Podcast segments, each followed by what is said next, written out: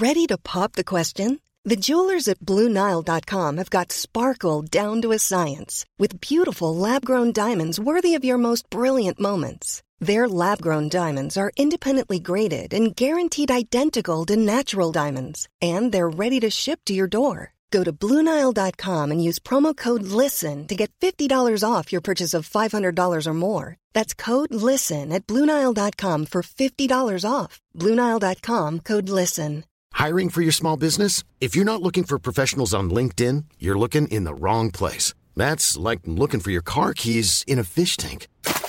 LinkedIn helps you hire professionals you can't find anywhere else, even those who aren't actively searching for a new job but might be open to the perfect role. In a given month, over 70% of LinkedIn users don't even visit other leading job sites. So start looking in the right place. With LinkedIn, you can hire professionals like a professional. Post your free job on linkedin.com slash people today.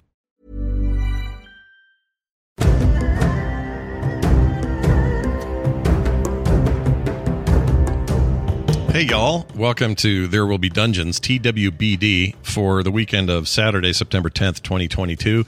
I'm Scott Johnson with Bo Schwartz, John Jagger, Kristen Ashton, and of course, Kyle Ferguson. And we are here to play Dungeons and Dragons, and we might even do it with a nice hot tea by our side. From phoenixpearltea.com slash TWBD. If you want some tea based on our campaign, good news. They have it over there at phoenixpearltea.com slash TWBD. And now, without further ado, I pass the microphone over to Kristen will ha- catch us up on happened, on happened, on what happened last time on There Will Be Dungeons. Last time on There Will Be Dungeons, they made to map the menace and estimate the enormity while plotting their plan. As they looked at the landscape above a lake of lava, a shattered ship shook by. Inside was the principal, but not as they had known him. He was weaker, but still set on eradicating evil on Earth, namely this last monster, told by him a Tarrasque. As they threatened to finally take the principal apart, Nash noted his family. The principal was paused. Grandchildren? Feelings never felt flowed through the metal man, and the quest to chrome the cosmos seemed to come to a close. Before battle, however, the team parted in preparation.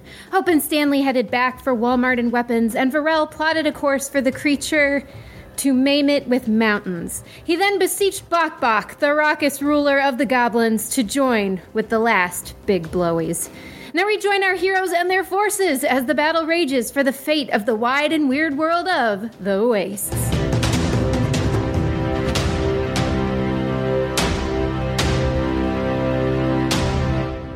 All right, we're ready for this, Bo. Take it away. You're muted. Great. Thanks. we rise from, we fade from black to endless open desert. The wind blowing, the silence deafening. Except for the wind, it's making a bit of noise, so it's not that silent. We approach, uh, we approach a range of mountains. and we see upon them a lone figure walking atop, cresting across the top at the apex of these mountains, looking down on either side. Is a large lizard folk, Forel, whom we know. Cresting along either side, examining the terrain, having been dropped off by the Fate Six to lay a trap for the Tarrasque our heroes are hunting. Pharrell, welcome to the show. Thank you. Good to have you here. It's a pleasure to be here. Um, so you are currently, uh, when we last left off, we were making plans to hunt the Tarrasque. Uh, your particular endeavor was to um, scout ahead in the Stormlands and to, uh, well, the, not quite in the Stormlands, in the space, I believe, in the uh, name escapes me. Dead, dead finger or not dead fingers? Leaden fingers, I believe, is what it's called. Let me just get to my map here. Yes, you were setting a trap. Oh wow, there's a real art project going on in here. Um, thank you to whoever added all that lava.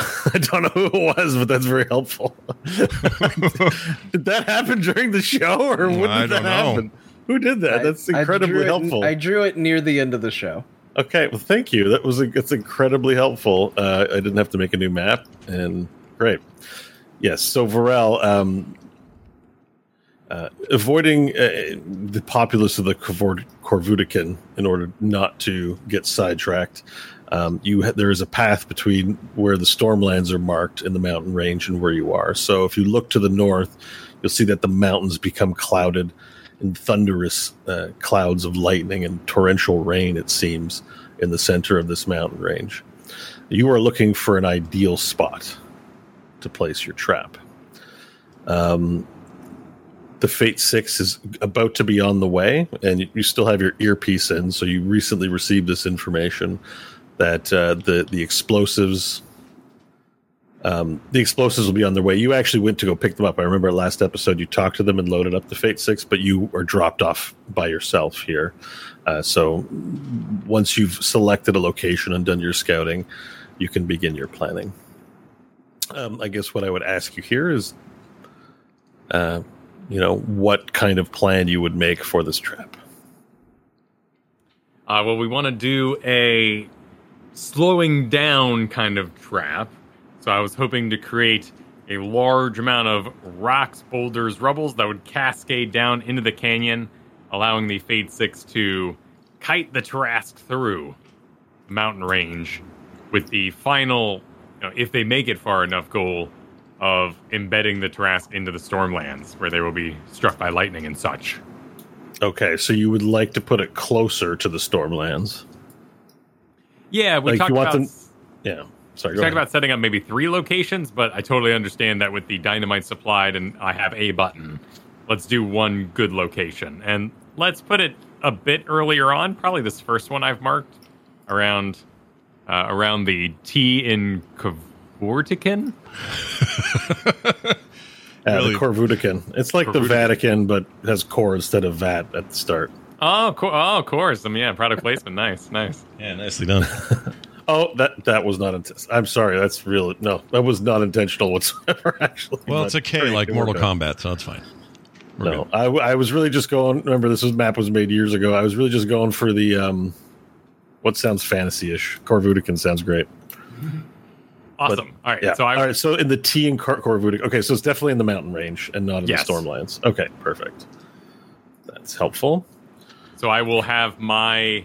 What I would do is I'd set up the dynamite, and I Mm-hmm. got a little clicker, right? A little bomb setter offer, or is Uh, it a yeah, TNT There, there's a de- thing? there's a detonator for sure. Okay.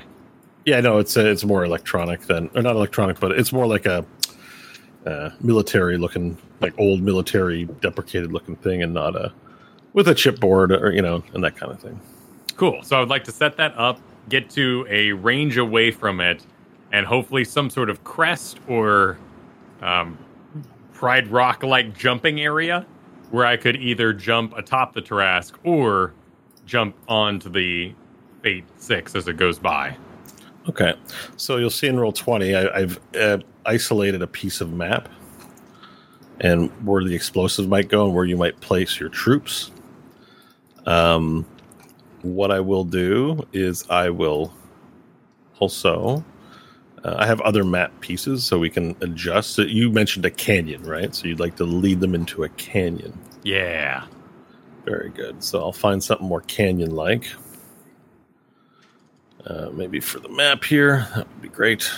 Are my lizard folk equipped with special suits and grappling hooks? Uh, yeah, your lizard folk um, were equipped with uh, everything they needed from their. Remember, they pilfered the um, Caravalon Yeah. uh, in preparation for the Great War. So they, you know, in that lat laboratory where you fought the fallen angel, uh, there were those shoulder hooks um, that a lot of them wore. Uh, uh, so they have like a lot of that kind of equipment on them. Awesome. So I would like to divide them along the canyon. Ideally, the rocks tumble down, maybe just crush some toes, but possibly get a foot stuck for a little bit, and we can launch. A la, what's the story with Jack Black?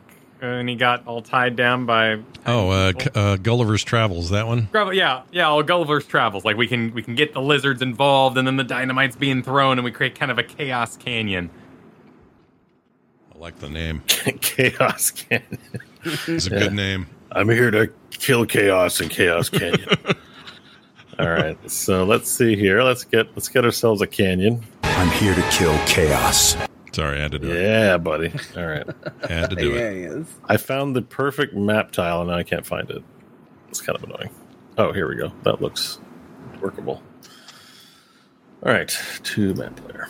All right, so let's maybe try something like this. As you can see, the map layer, oh, the map piece.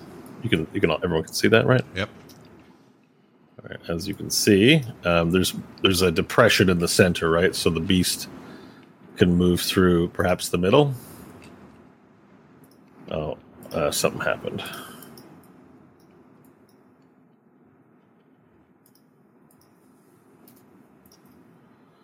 Okay. There we go. How's that? Looks good. All right. Yeah. So for the explosives themselves, Pharrell, yeah, you you want them up top so it buries the it buries the beings inside, right? The feet of the Tarrasque. You so you want them to step on them, basically. Oh, uh, no, like the, the rocks would cascade down and either bury the feet or create a a wiggly Home Alone marble situation. Okay, perfect. I love it.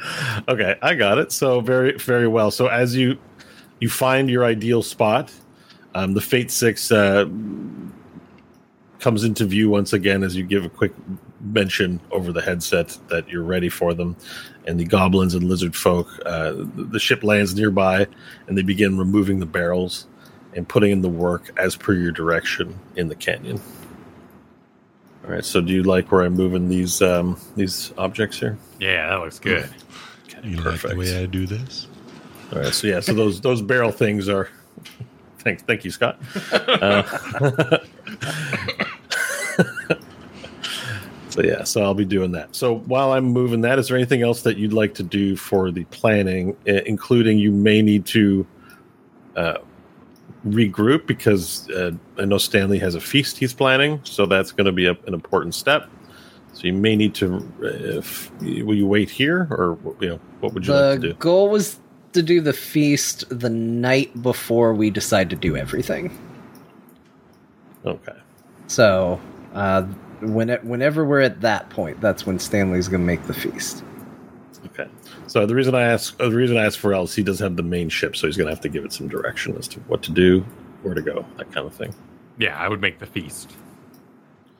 Okay, perfect. And uh, do you want to leave the goblins and lizards here to be to stay in preparation, or do you want to bring them with you?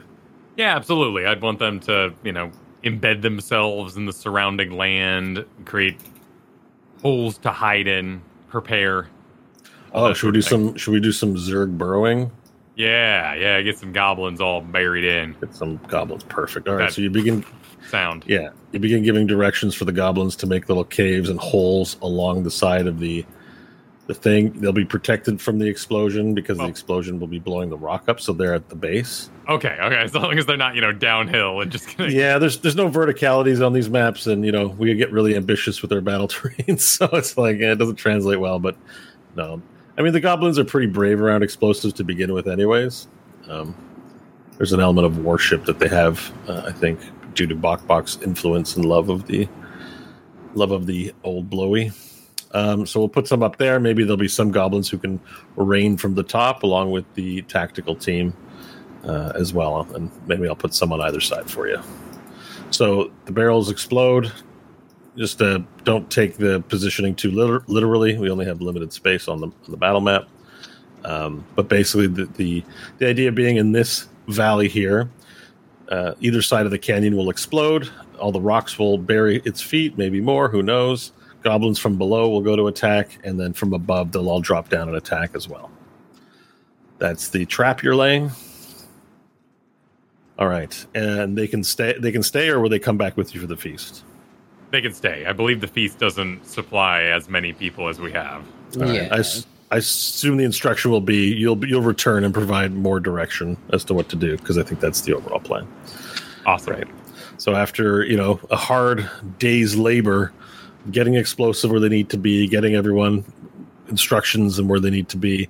You clamber on board the Fate Six. Um, did you guys set a meetup point at all? now there is uh, the principal's rocket ship and where it crashed. That's where we started everything from. So maybe that you can you can decide now. I'm not going to be like, ah, you didn't discuss it. Now you don't know how to meet up again. Um, so did you? What, what what would be a good meetup point for everyone? I would assume principal's camp since he was getting all. Yeah, that's where we all Cooking. were. so- Perfect. Okay, so you hop aboard the Fate Six and begin your return. Uh, Stanley and Hope, I believe you were heading back to the solar mine. No, we were. I know Hope wanted to practice um, flying on the chrome surfboards. Yeah, we were both taking turns practicing because we were both going to be flying Yeah. one. Yeah, I think Hope in particular was going to team up with someone, so she wanted the experience with having a second person on the board too. If I'm not Yeah, I mistaken. think I think that was Yeah. me. I think I was the second person on the board. Yeah. Yeah. Okay. Uh, and she was going to take you to to back back to the solar mines where the elves were, so that you could get a crossbow Yep. and some bowl- bowls, yep. some some Tupperware. yeah. I need a yeah. crossbow and Tupperware for this mission. Hope will join in with the crossbow, and it's a plus two. Uh, yeah. If you want to add a, pl- a magical crossbow from the Elven Armory. Oh, I thought that was at Walmart. I was like, damn, they got plus two crossbows at No. Walmart. Wal- Walmart was floated as an option because it's there and they have crossbows, but um, they wouldn't be plus two. They'd be maybe minus one. Yeah, we got we got good crossbows. Okay, great. And, And, uh, um, great bowls. Just the the best bowls you've ever seen. yeah, was there anything else you wanted to do or visit while there, or just go, you know, be business, get what you needed, and return? I think that's probably it. Okay. So without much fanfare, no one comes to interrupt you. You find the the nearest elf. Uh, once you land, they speak to you with great deference. Of course, you make your demands, and they send out people to collect uh, what you need. And after 20, 30 minutes or so, they get the items for you. Um, having already interacted with Admiral Chrysorius and High Elf Amantha Lodar, um, they're all still quite busy securing the area. Remember that you have given um, instruction for people to be on standby to drop the trianglosphere into the molten core of the Earth, um, deep below the solar mines. So that also remains one of your people's missions you've given them. Uh, Hope, was there anything you wanted to do here, or was it really just about practicing with the board? Uh, mainly just practicing and then getting a ranged weapon, since we'll be poking them for the Okay. start at least. Perfect. So, um, you know, you've learned that these things move quite fast uh, during the flight. Um, on a turn, if you're flying on the board, they can move up to 90 feet per round. So it has a pretty high speed. Um, the other thing that you're able to learn too, that you're able to keep enough momentum. You can. Um, you haven't been able to try it yet, but with enough momentum, there is a magicality to its hovering it might be possible if you were to quickly barrel roll to not fall off the board with enough speed or do a loop de loop. You sort of you sort of get the sense that with enough speed, as long as you could survive these um, centrifugal force or you know motion rather, um, it might be possible to produce some very flashy maneuvers if the situation came up. But you haven't, you know, I don't. You, you, if you want to try them, you can, but you probably need to let Stanley know. She'll wait till they get back to the principal's camp. Right. okay.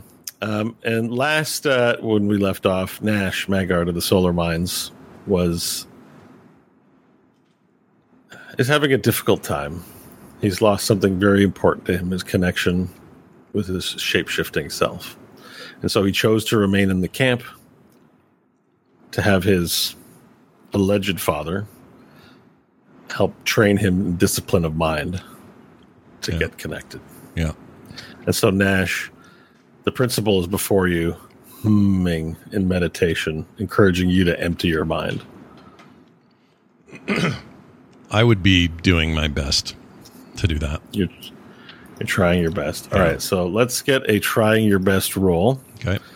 This is a, uh, let's see here. Let's get a religion skill check, please. All right, here comes religion. This is spirituality. Uh, that's a that'd be a fifteen. Okay. So, you know, for I don't want to be too pejorative, but for in what seems like a long time, you actually sit and try to intent with it great intent actually get um, into some sort of synchronicity or uh, peace with your inner self. Uh, your body has been a battleground of scars and, and molding and other body parts. And yet, with great frustration, as you try to commune with it, you feel that you're still up against a wall and, and you can't make whatever this transformation your alleged father, the principal, has for you. Okay, yeah, it would be hard. I'm not surprised that I would struggle. My guess is Nash would be bad at meditation in the best of times. if I had to guess. Stop the meditation. Can you hear me? Yeah, I can hear you. It's very windy. Oh yeah, shit. Nash, you are holding yourself back. I can feel the agitation in your arms and in your legs. You have to learn one thing.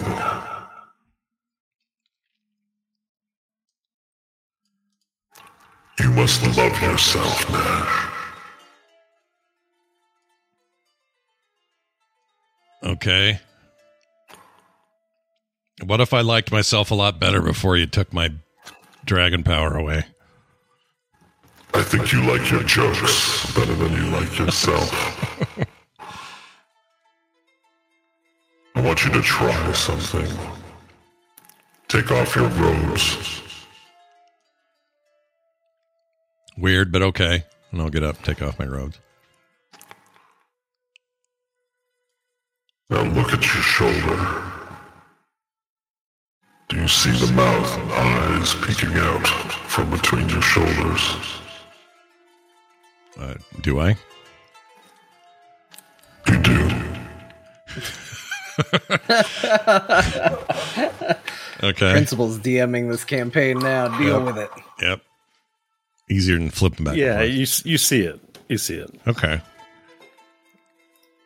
Is it? Um, but Did I know this between your shoulder blade? Remember, you have a mouth and some eye, like an eye, slowly starting to peek out. That's actually kind of new. Um, Yeah. and your shoulders like, ah, hey,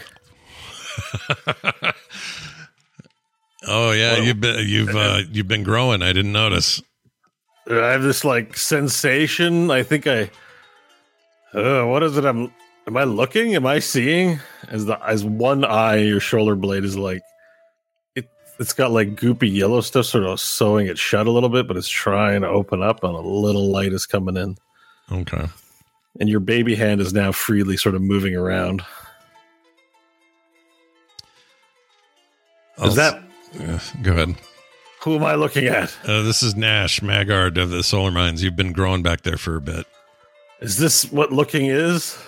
Uh, well, tell me how many fingers I'm holding up, and I'll hold up two fingers, kind of peace sign, like With which hand? uh, whichever. So I'd be looking at the eye. Doesn't matter. Okay. You're holding two, Okay. See, that's good. That's that's sight. You can see. and I guess that's a finger. Yeah, that's a human finger. You have a. How do I even know what two is? Well, I don't know. Probably the same way you can speak at all. You're just intuiting things, I guess. I don't know how you're doing it. Yeah, definitely, definitely tooting. Yeah. So what's this metal guy trying to do to us? He's trying to get me to clear my head. I suppose it means you need to as well. I don't know how. I don't know how much one would affect the other, but he wants Do you think to. maybe it's my fault that you can't transform? Uh, no, because the little hand's been here for a long time, and you were here right before I lost the power. So I don't think you're the reason. Okay, good. I was worried you're going to get rid of me. No, That would hurt. Yeah, I think I think it would hurt me too. Yeah. Yeah. Anyway, what are what are we? What's what's going on? We're supposed to be medit- we're supposed to be meditating, but I don't know. Actually, talking with you is clearing my head a little bit. Maybe maybe this is good. That we're having. Yeah, yeah. That being you are speaking to, that is you. Well, yeah. I mean, he's part of me, but he's separate. He's got a separate consciousness, as you can see. He's replying to me and stuff. It may seem that way, but that is not so. So That am is I, you. am I just talking to myself, or like, do you do you hear me say both things, or how's it? What does it look like? It's more complicated than simply talking to yourself. It is you. Okay. As I said, you must learn to be at peace with yourself.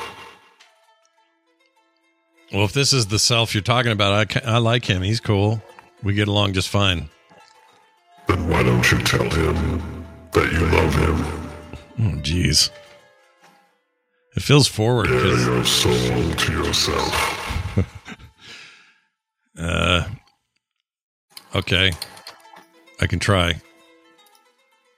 Um, I'll turn around to my to where I can see the the growth in the eye and everything, and just say, "Yeah." So uh, I guess you know we need you and I need to get more acquainted and uh, trust each other more, and I don't know, uh, like each other more. I'm supposed to I'm supposed to tell you that I that I that I love you. I'll say. Uh, no, no one's ever told me that they loved me before. no one has still. No one. I mean, This is the hardest thing you've ever asked Scott to do. Is that what you're saying to me right now?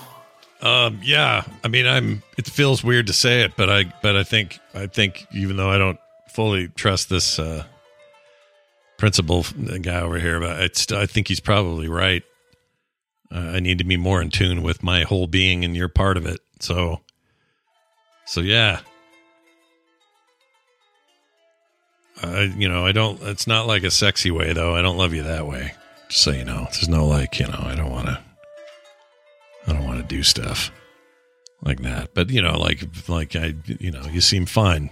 It seemed like a lovable, nice. Ash, quit circumlocating and just say it to yourself. All right. Open your soul to you. Uh, okay, I'll go. Uh, uh, here's my soul. It's open, and I love you. Eyeball hand me. And and as you say this and mean it earnestly, uh, a strange expression of sadness and love passes over the mouth and eyeball in your shoulder. And since the eyeball is looking upward, when it finally tears up, the tears don't drip anywhere but just pool up with crusty yellow eye stuff in it in a pool in your shoulder as it begins welling up and then then it's like "Ah, I love you too, Nash. While he's saying that, I would, I would lean so that gravity helped some of the water and goo come out of his eye. An act, a true act of love. Yeah. I don't want to drown the poor little guy, so I'll just do like that. Let, let it drip a little.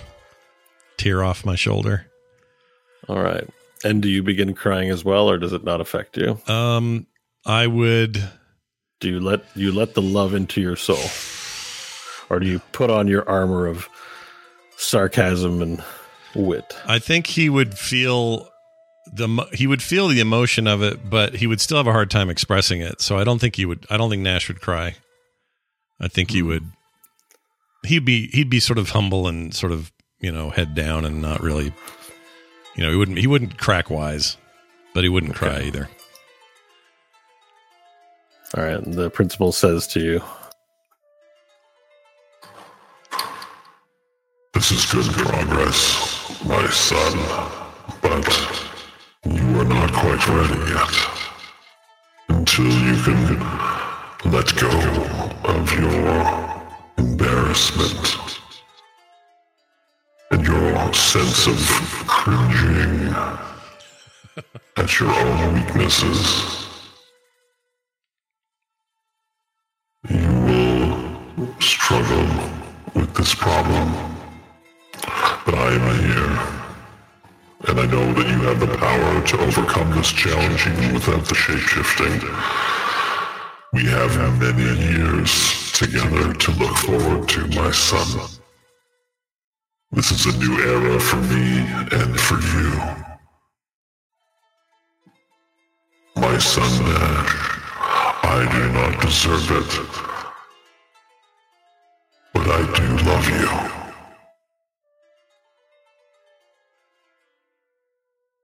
I think I meant to say I don't deserve it, not you.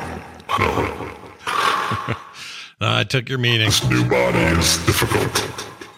Well, you'll understand that uh, while I I don't have any reason to think you're being dishonest or deceitful about this, it's I need a little time. You know, like previous previous to recent events, you were, uh, you know, final boss numero uno.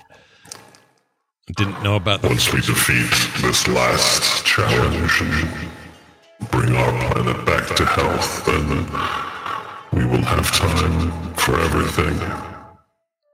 The wars will be over, and we can move forward together. Okay, that sounds like a deal. All right, and th- during this whole time, your shoulder's been crying. it's just like it's balling up, and you're trying to get the water out. It's just generating water in your shoulder. Um, and as that happens, uh, Hope and Stanley uh, pop up into the background and begin, you know, surfing in uh, to the area. And then Varel aboard the Fate Six is also trucking and finding his way over. And within a you know minute or two, they are within the vicinity and landing. And the principal has this last thing to say.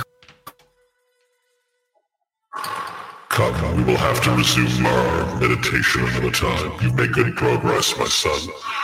Let me put my hand upon your shoulder in comfort and say, I'm proud of you. Well, thanks, uh, uh, Dad.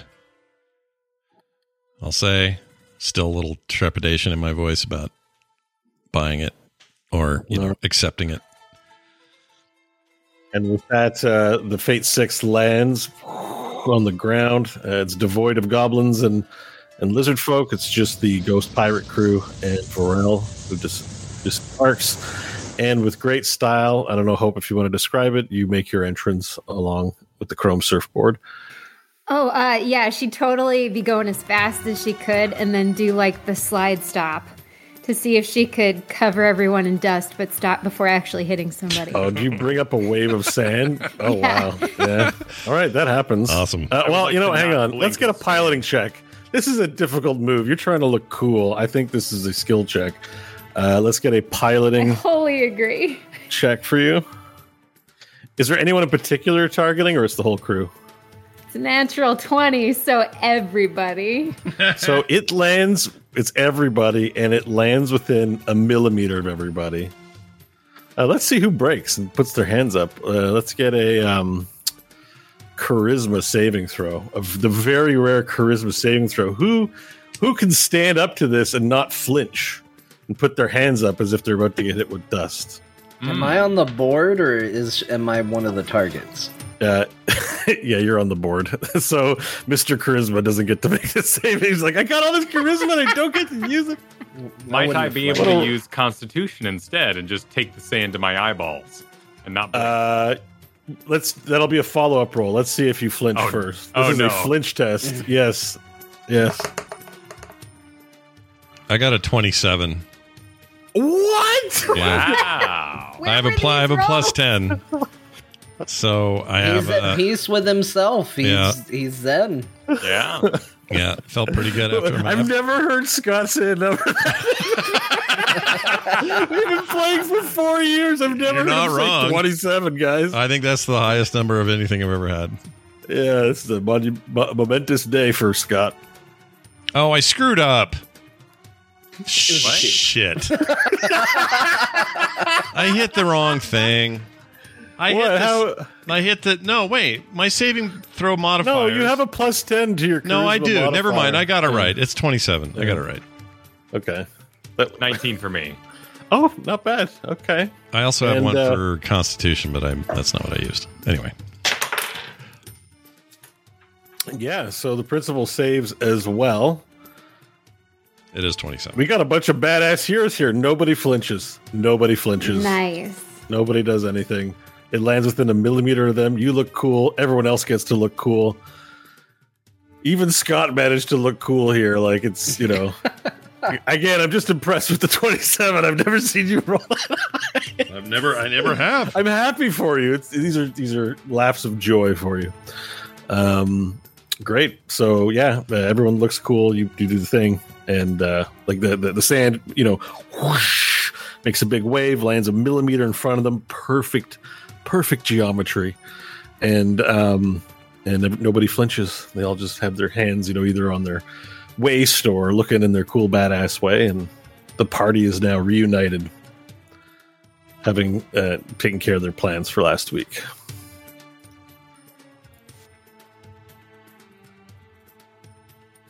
Awesome. Excellent. We all have returned, and now we can begin the hunt.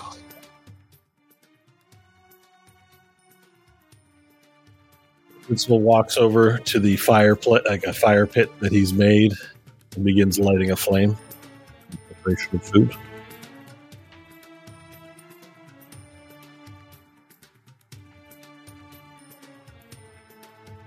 All right. Is the is it evening? is this the time to make the the meal or what? Yeah, what I mean, do you guys are back Okay. together. You're hunting the like the, the idea is you're going to hunt the Tarrasque. Uh, you have time to prep, so whatever prep you want to begin, then let's do that, and then you can get started.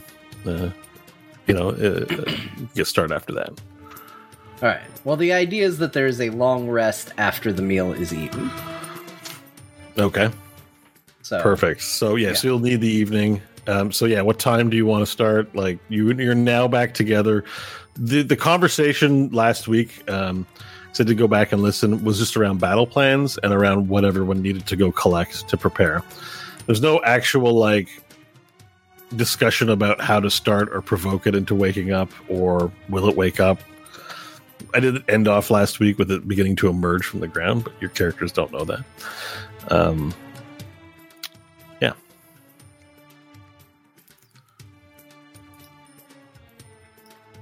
So we should. this music's hilarious. I know. I don't know why I chose I it. I don't know. I, yeah, I don't know what this is now. this is really setting a setting a tense mood. I think I just I'm thinking about that new Assassin's Creed and it got me in the mood.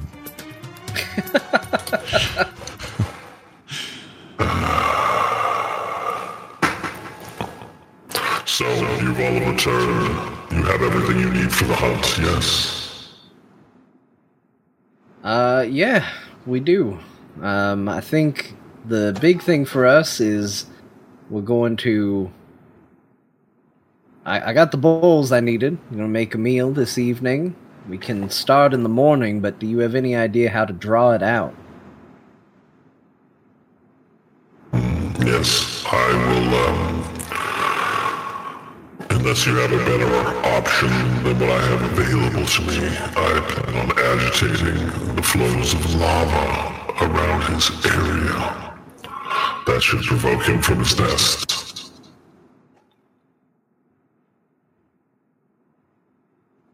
What time of day would it be best to pursue him? I can't imagine light would be an advantage or disadvantage for this beast, but it may impact us. Morning, afternoon, evening. Well, I think our plan is to uh, put together a little magical concoction that I have to help fortify us for the battle to come. Rest so everybody is at the top of their game, and we can start first thing in the morning. Can your concoction affect metals? I mean, are you asking to try some? I do not consume normal food as you do. I consume metal. Well, sounds like you're shit out of luck. But let me think You about are unable to bless my food. You know, this is really food I create. Uh, maybe I can put something together you can stomach. We'll see. Very well. And that really is me seeing. I don't. Let me see if it gives any indication here. Um.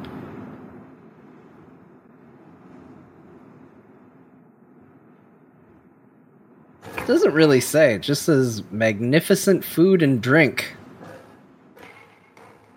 So if he eats metal, Uh, that's his food.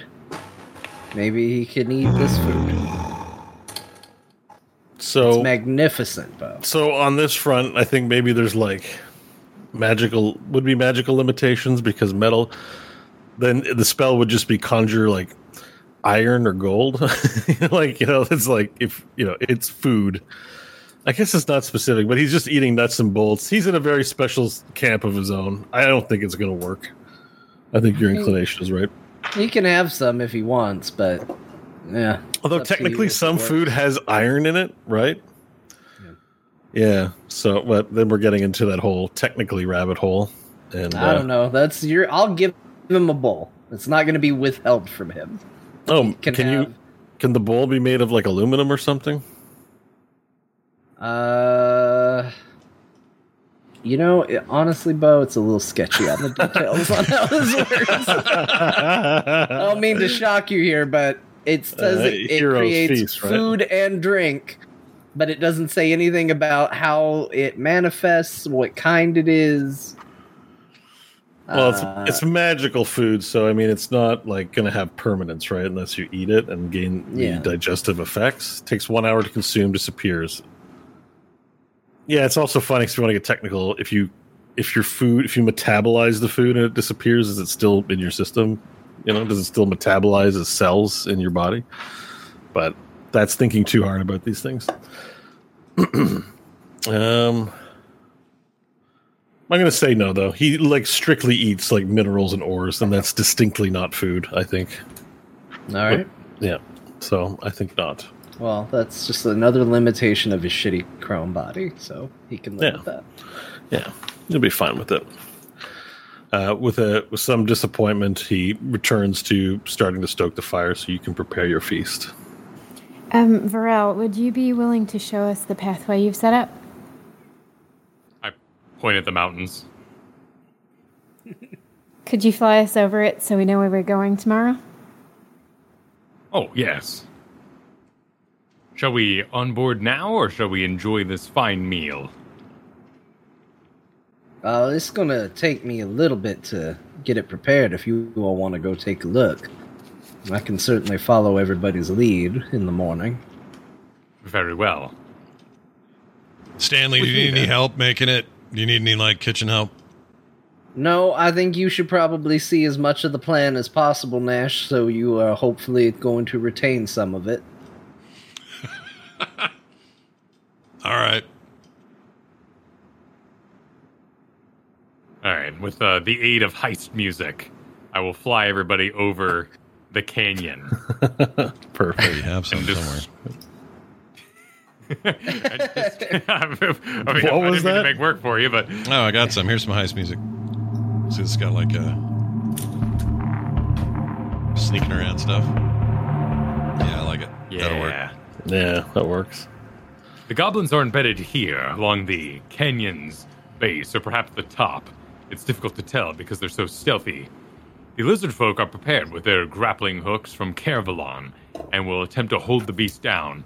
Dynamite explodes here, burying the beast's foot, or at the very least creating a slippery situation where they might fall. I will then jump atop the beast and attempt to enter its hide through the back. If not, I will request pickup, perhaps I will join this Fate Six with an excellent jump. And we will speed towards the shadow. Uh, excuse me, I had the wrong property in mind. Uh, Stormlands. We will speed towards the Stormlands, or we might lose it in the fog and lightning. Cool. Hope listens and studies the terrain, trying to make a mental map of it. Having Varel say create a slippery situation is the highlight of the session for me. Create a slippery situation. I like it. Yeah, well done. All right. And anyone have any questions for Varel? Your job is to lead them here, to this canyon, where they might fell my trap.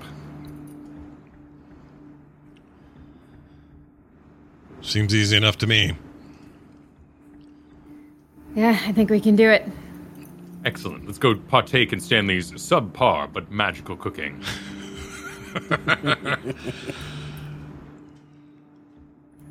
wow. this is, it's like one of those reality show things where they're it's off camera and they're like, oh, yeah, it's subpar cooking. Um, all right, so everyone having uh, the lay of the land uh, here, you know, take a quick flight back down to the encampment, and um, there, there they find Stanley, uh, who's been silently, I guess, or however it is you're doing it. I don't mean to characterize it for you, preparing the meal. Yep. It takes an hour to prepare, right? Actually, I think it might only take ten minutes. I thought it took a long, a bit longer, but eh, they probably were gone that. Yeah, you timed it. As soon as you saw them on the horizon, you're like, finally, I can get started. And, Yeah, there's an awesome Like- awkward time just sitting next to the principal.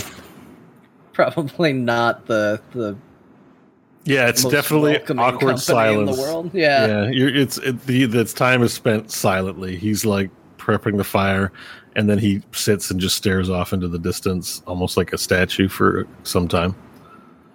Not with no impetus to say anything to you unless you were to talk to him.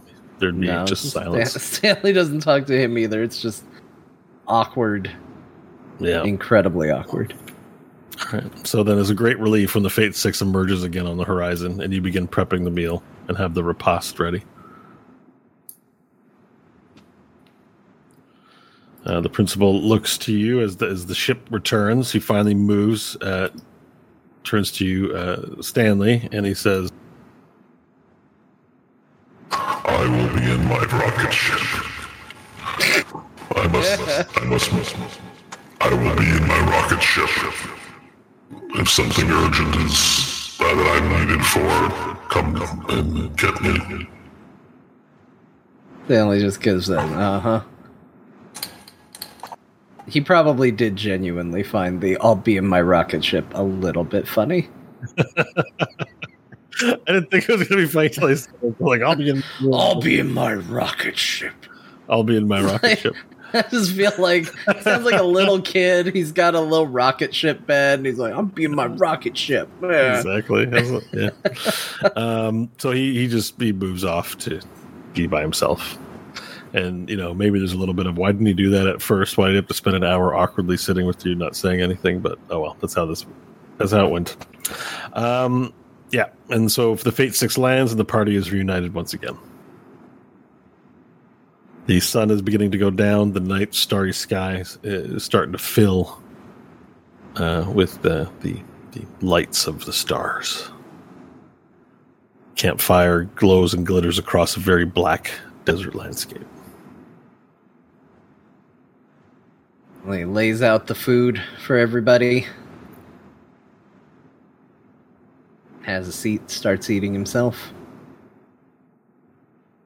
And does the rest of the party join? Yeah. All right, and then it's after the long rest that the effects of your spell take effect. Uh, no, it'll be right away, but because the spell lasts 24 hours, um, we'll still have it in the morning. Okay, got it. Okay, so and then just as a refresher, I'm going to make a little note of it because I keep forgetting. It's uh, immune to frightened and charmed or something. So you are immediately cured of all diseases and poison. You are now immune to poison and being frightened. All wisdom saving throws are made with advantage, and your hit point maximum increases by 2d10. So everybody will need to roll 2d10 and add that to your maximum HP total. Yeah. Now, if you've previously added 2d10, make sure that comes off, by the way. Just keep adding it. it's like, I've got 800 hit points from all these Heroes Feasts. So weird. Lame. I got a nine. Whatever. I'll take it. Well, I did better than Varel by one. I only got five. Oh, So, I won't complain. yeah, you, you got to work hard to get a five. Yeah, 2d10 sounds big, but then you roll it and you're like, oh. The, the range is 2 to 20, so. It just I like it because it balances out the uh, the mask, which I'm going to use in the morning, so it helps a little. Hmm. Very good. Is there a wind sound playing? I love it. It's very moody. Oh yeah, because we're still you know desert planning. So Yeah. Is th- so I, I take it, given the tone of, of how everyone's feeling, there's a lot of conversation during this meal. It's like almost a a quiet. calm Last before meal. a great fight. Yeah. The exhaustion of years spent battling demons and all nu- numer of endless foes, and now one that's just so you don't know what it is, but are being told that it's overwhelmingly daunting. I mean, perhaps Varel is just typically silent. I don't know. I'm characterizing the silence. Maybe it's incorrect, but you know, there's that tone to this evening's meal. Nash would definitely not have a ton to say because he is feeling very. Um, he's still sort of conflicted, but he's also trying to keep in the moment, like he was being, like he was trying to be trained earlier, trying to, you know, stay on on that target. So he would be very. There's still like a lot of sobbing coming from your shoulder when you put your clothes back on, but there's like a little wet spot on your shoulder sometimes. Great. I'll I'll reach over there and just kind of pat it once in a while, just like you know, they're there. Do you want to give him any of the Heroes Feast? Um, yeah, I give him a spoon or two. I don't know where it goes, but yeah, You've never you've never fed him before, and he's you know there's a little bit of like, oh, what does this taste?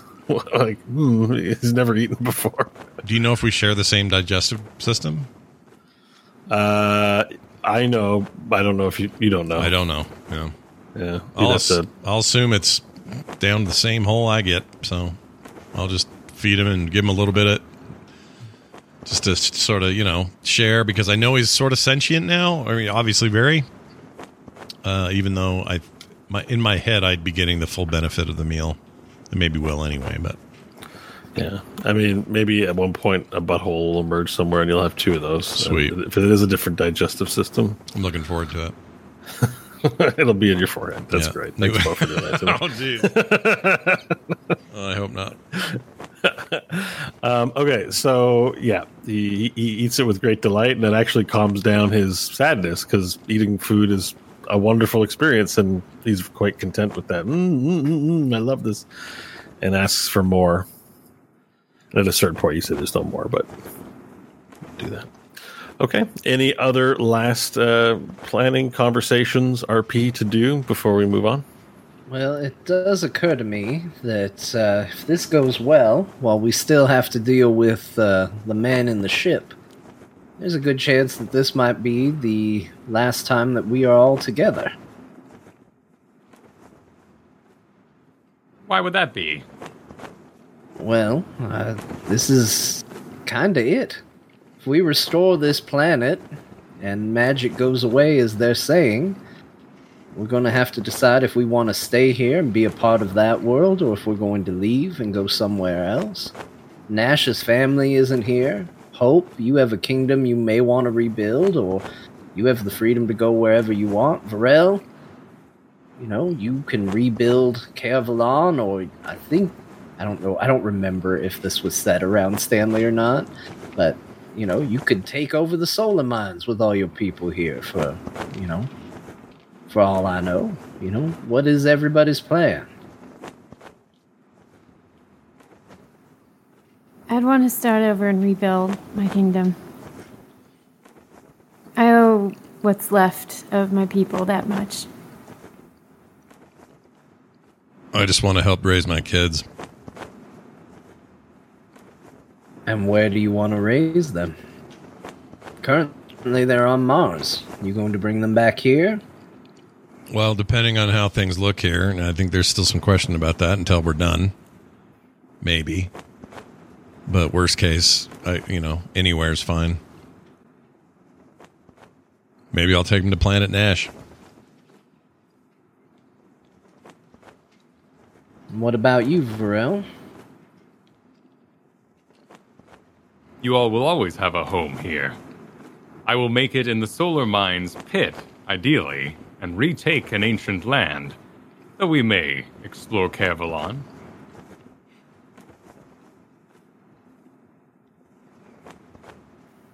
What about you, Stanley? Well, I don't know. I got kind of roped into this gig. Maybe I should actually see something through for once. But uh, uh, I, I don't know. The elves currently are homeless. They're also an innately magical group of people. I don't know how happy they're going to be on a uh, mundane world. Perhaps we could all use some mundanity after these adventures. Well, sounds like no matter what, we're not going to be too far. That first things first, we got yet another big beastie to deal with. So, to another big beastie, and Stanley will lift a magical glass of whatever it is and hold it up. To the beastie. The beastie. The Beastie is is Beastie. I was gonna say. Okay. is he still here? Yeah, I can kind of hear you in spite of not having ears, which is another thought that enters your mind as you toast to the beastie. is um principal still there with us?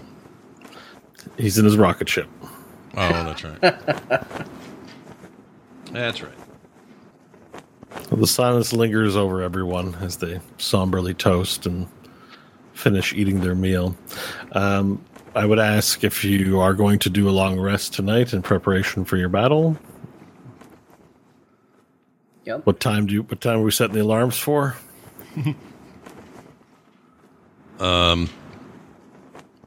And your thing lasts 24 hours, John? Or your, uh, your food? Yeah. So we don't want to be too lazy here and sleep too much. So we should probably get up yeah and, say sun up. yeah. You know, enough to get us the full long rest and then get to it.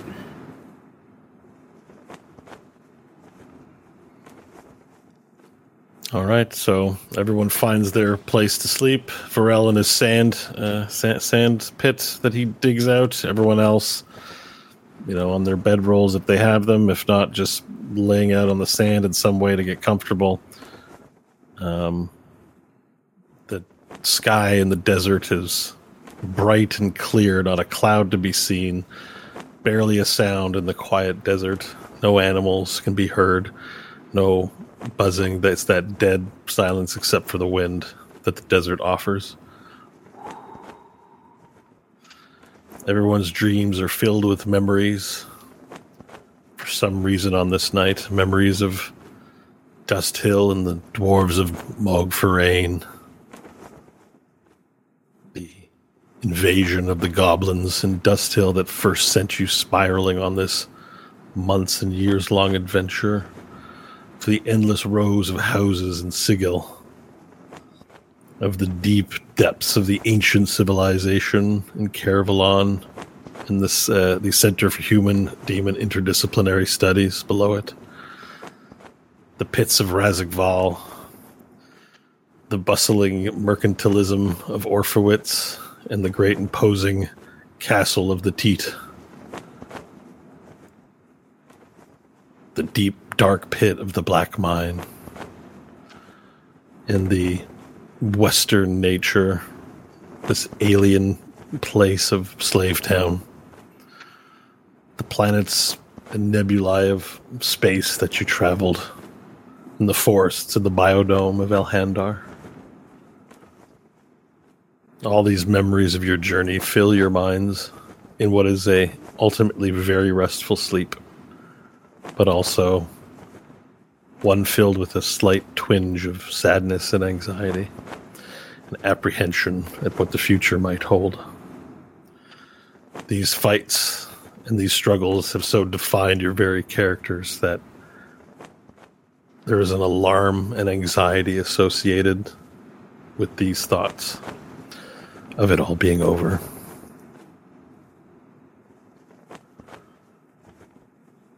If you don't have inspiration, gain inspiration for many years of well played D&D. And the sun comes soon enough and rest is wrung from your minds sooner than you'd like as reality sinks back in and the rising sun turns the night into light blue. the principal is out from his rocket ship, standing at the edge of the camp, staring off into the distance. And a low rumbling can be heard in the ground as it shakes everyone who might be trying to sleep. He looks back to the party as they rouse.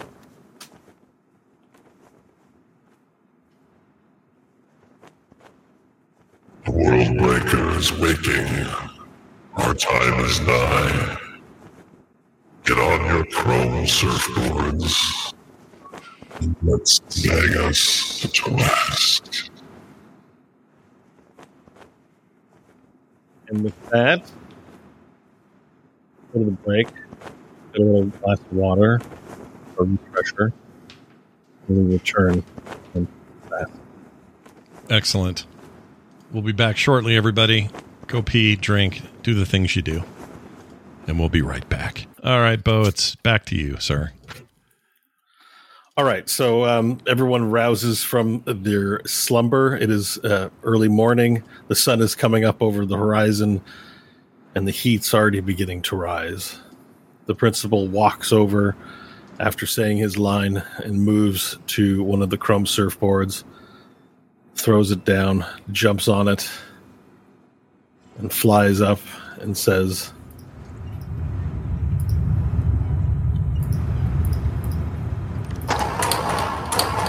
I'm ready to go. Shall we begin?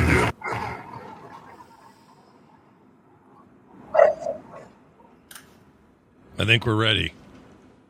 Stanley will uh, activate his uh, mask and uh, gain foresight, and then go over and get on the board.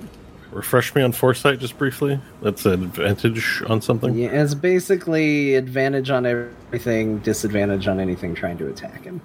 Gotcha. Okay, perfect. So you cast your spell of foresight. Its duration is eight hours. Eight hours. Yeah.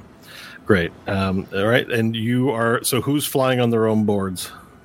Uh, I'll be on my own board. Okay. I hope I know we'll have one for herself. Nash, Yep. you.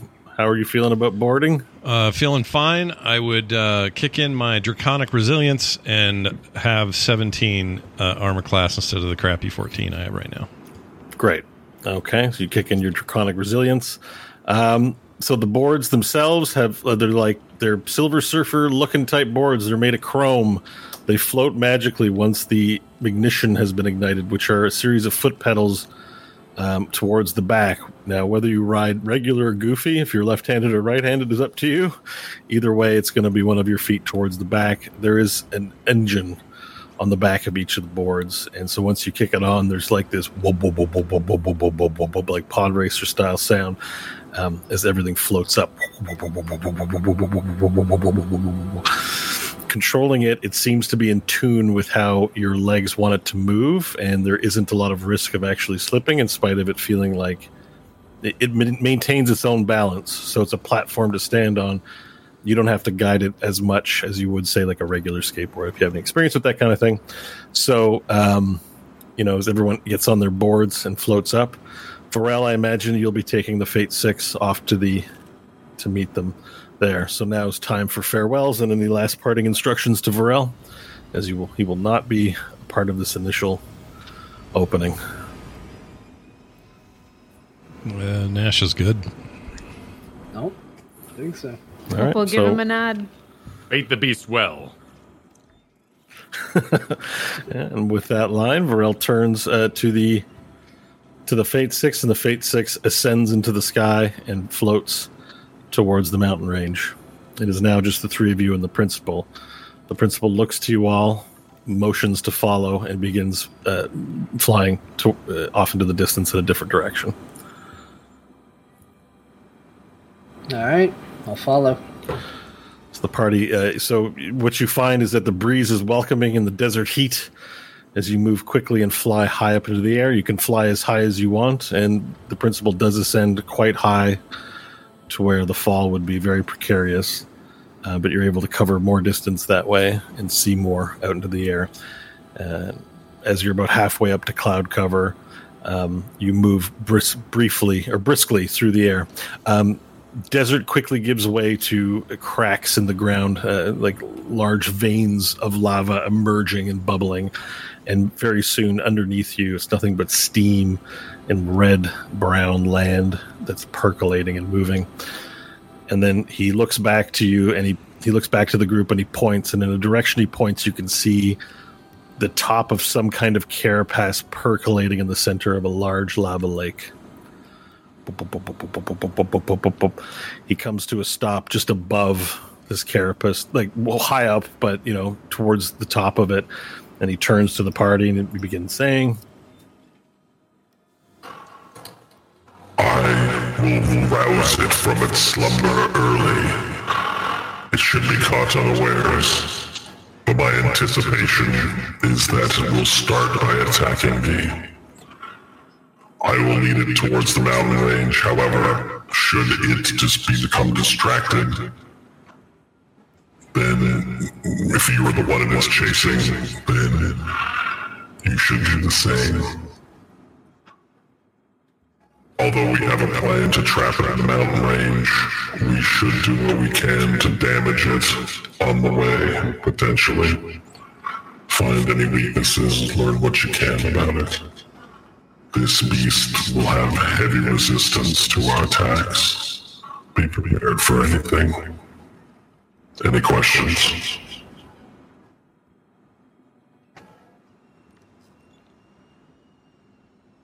None. I think so. Then let us begin. All right, I'm back. Um, so the principal moves uh, on, along his board and descends, and as he descends, he reaches both hands in front of himself, and a large glowing light begins illuminating. His body begins vibrating, and he floats a little bit off the board as beams of light, white and iron, hot and steaming,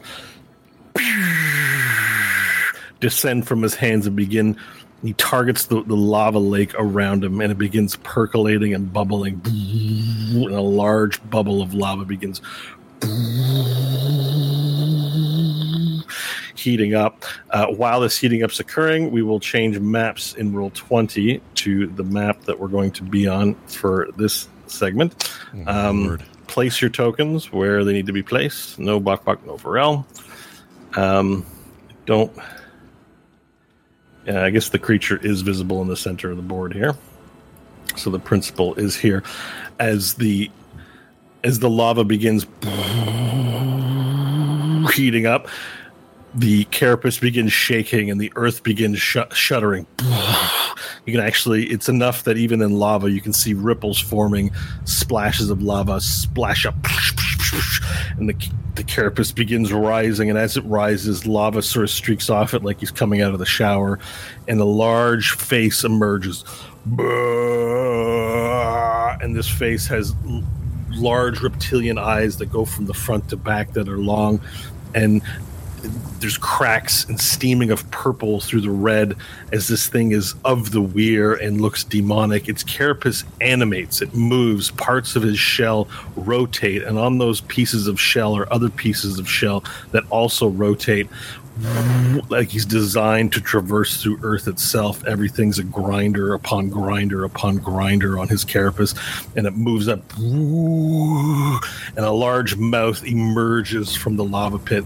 The mouth is long and spherical, and it has spheres of teeth. And one sphere of teeth rotates this way, and the other sphere of teeth farther back rotate counterclockwise. They move counter in an endless pit of teeth, and you hear.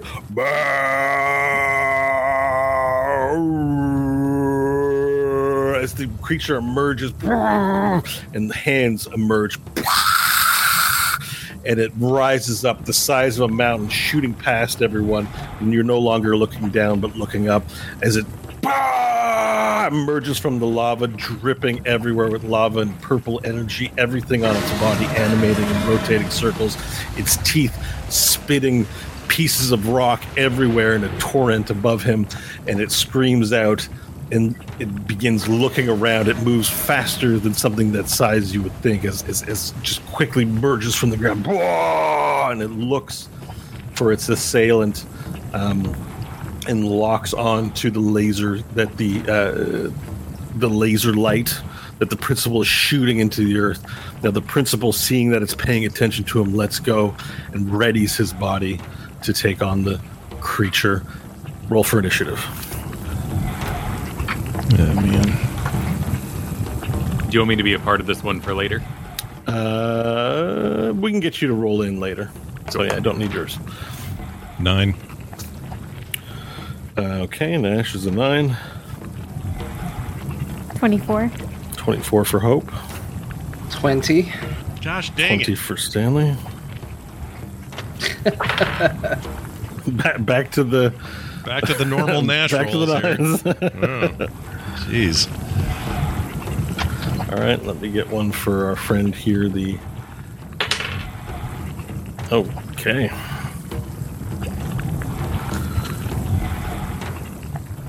Okay, Uh, Hope. One thing, uh, you all may want to double check your HP total. The long rest reset my override. Um, so just Oh, shit. that might be something to take a look at. Good call, Stanley. I'm actually at negative five hit points, but uh, not negative five total. But I'm anyway. The mask did some work to me, but Excellent. All right, so um, that puts Hope. You're first up, and the creature whose carapace is rotating is grinders upon grinders of.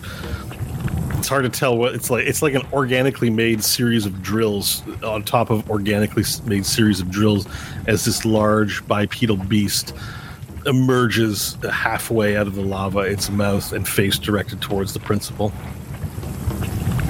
Cool. Uh, with as big as it is, she doesn't think it'll pay much attention to her if she takes a shot at it just to see what happens. Okay, so you're gonna you have you have a crossbow, so you bring up the crossbow and aim it at the creature. All right, Yeah. opening first opening shot. Uh, 29. Twenty nine is a hit. You can roll damage dice. Uh, 12 piercing. Twelve piercing damage. All right. All right, you deal twelve piercing damage to the creature. Uh, the, it, it goes through, takes the damage. Uh, damn, such a. Where's my calculator? I'm gonna, gonna need it for this one. uh, I dropped a hint. All right. All right, your opening shovel. You draw salvo, salvo, Shalvo. Shalvo. You draw first blood upon the creature. Um, as you fire out the, the arrow, it sticks. It finds its mark true between layers of carapace, hitting something in there. Disappears inside of its flesh. Um, but you you, you intuitively know it's done some damage, even though it's quite far away. Like it, it hit its mark that you intended between its carapace, but um, no change in its status. It's, it's as if you know a gnat gave it a bug bite, basically. All right, um, and then she'll kind of wait where she is, ready to start gliding should anything change. Okay, you can ready and well, you've already used an attack action this turn, so you can't ready anything. But I got you. Yeah. Okay. Perfect. Um, Stanley, you're up. All right, let's uh, test the magical uh, vulnerabilities on this thing. Stanley will fire uh, all four now uh, beams of Eldritch Blast against the creature. These are your cantrips, right? Yep, Are you going to fire all four of them? yep. That's a 30 to hit, a 17 to hit, a 22 to hit, and a 24 to hit. What was the first one? Uh, 30.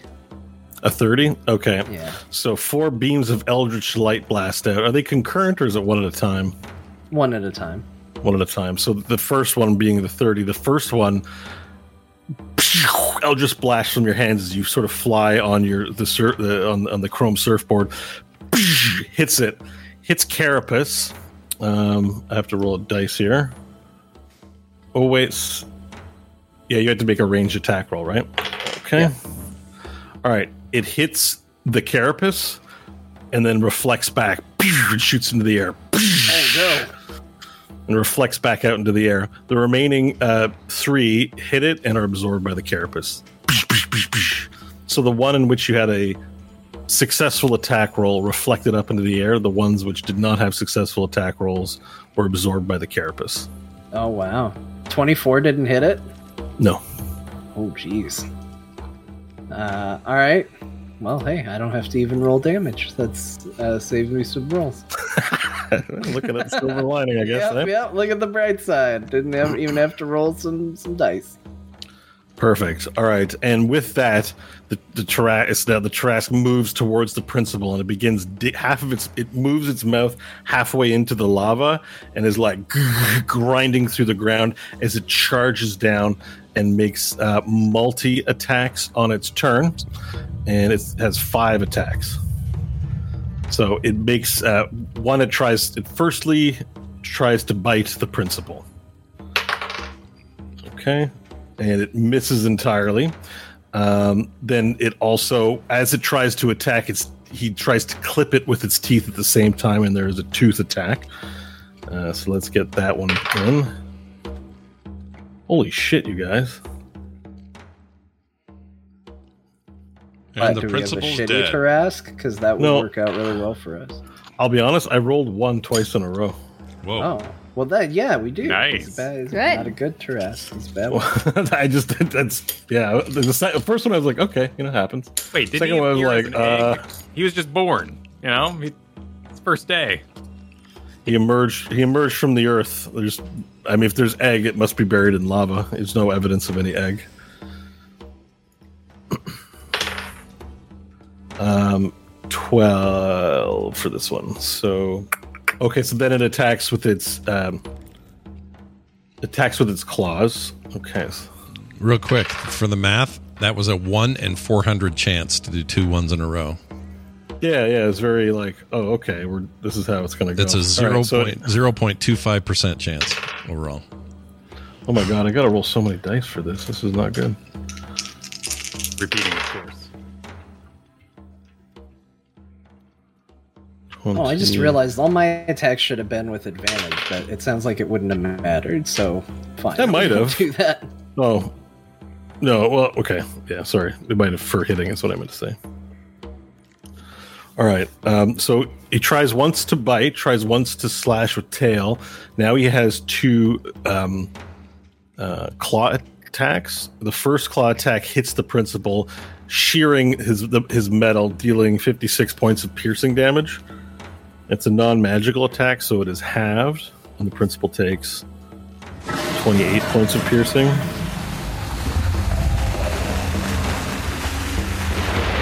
And now there's a second attack from him. And that also hits. Oh my god. The dice. I didn't prep my dice. when you need four of them, I like to roll them all at once, so.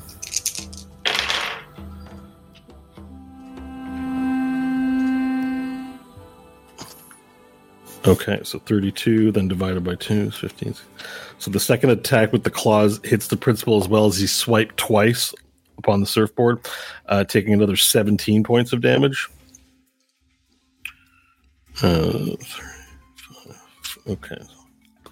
Perfect. And then finally, um, emerging from the lava, its tail emerges. Now, let me see here. And the tail also attempts to swipe at the principal and misses. Um, that is that for that. Um, okay, so that the, and then it begins chasing the principal, obviously rushing to his, his direction. Um, it is now the principal's move, and the principal, clutching the, his chest, looking, examining the damage, quickly moves off and, and flies into the direction of the mountains, whoosh, racing off in his in his chrome surfboard. Um, and you know makes a parting shot and back at him with again with his laser hands, just sort of holding the beam out and and, and tempting him and baiting him with the with the with the hit. Um, I will. The beam hits the carapace of of the creature and reflects into the air, and reflects in the air the same way as your Eldritch Blast did. Nash, you're up. Okay, quick question. Um, these boards give us verticality as well as speed and distance. Like, can we go up? That's or down? right. Okay. Yeah, ninety feet of movement, Um, like your dragon form. okay, but but up and down, not just. Yeah. Not, Yeah. They don't have to have land to hover on. They can fly, basically. No, you can fly as high as you want. Yeah, they're not ground. They're not bound to the ground. Okay, I would try to, um, at least as best I could, calculate where the principal is in relation to the Tarrasque, so I don't hit him with what I'm about to do. But I would like to launch uh, a fireball directly to the center space of the dude, of the Tarrasque, Okay, of the creature. I just should say. sure. Then. Um, and I'm going to do that at uh, let's do it at do it at third level here. Um, okay. Hold on one second here. Fireball. Okay, this is a Dex 18 save you need to make. Uh, Dex, sorry, Dex 18. Yeah. Wait, is that right? Yeah, Dex 18.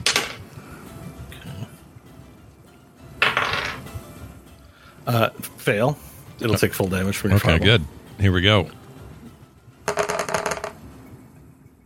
Uh, that is 8d6 damage, total of 31 points of fire damage. Okay. So before that, so sorry, how many points of damage? 31? 31. All right, and this. Okay, so the t- uh, just so I understand the targeting on your spell, can Yeah. you provide me that information? Yes. Uh, real quick here, it is. It's not a, it's not an attack roll spell; it's a saving throw. I just- Correct, correct. Uh, so I can do 150 feet of distance and then 20 feet of 20 radius. Right. Yeah. Yeah. Perfect. All right. So the f- fireball. Uh, sorry, how much damage was it again? 31. 31. So I'm just reading, I'm just trying to make sure I read this correctly. Okay. So you, you deal 31 points of fire damage to the creature. Uh, let me just check resistances here. Yeah, the fire damage is go fire damage goes through for the full amount of the damage, Yeah.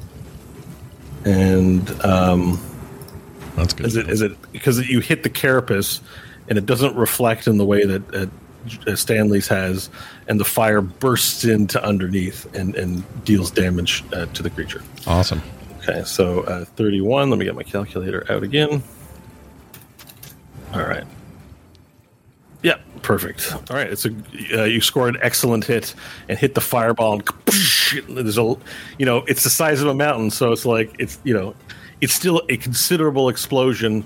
Uh, chips off some of the grinders upon its carapace, but it keeps moving towards the principal.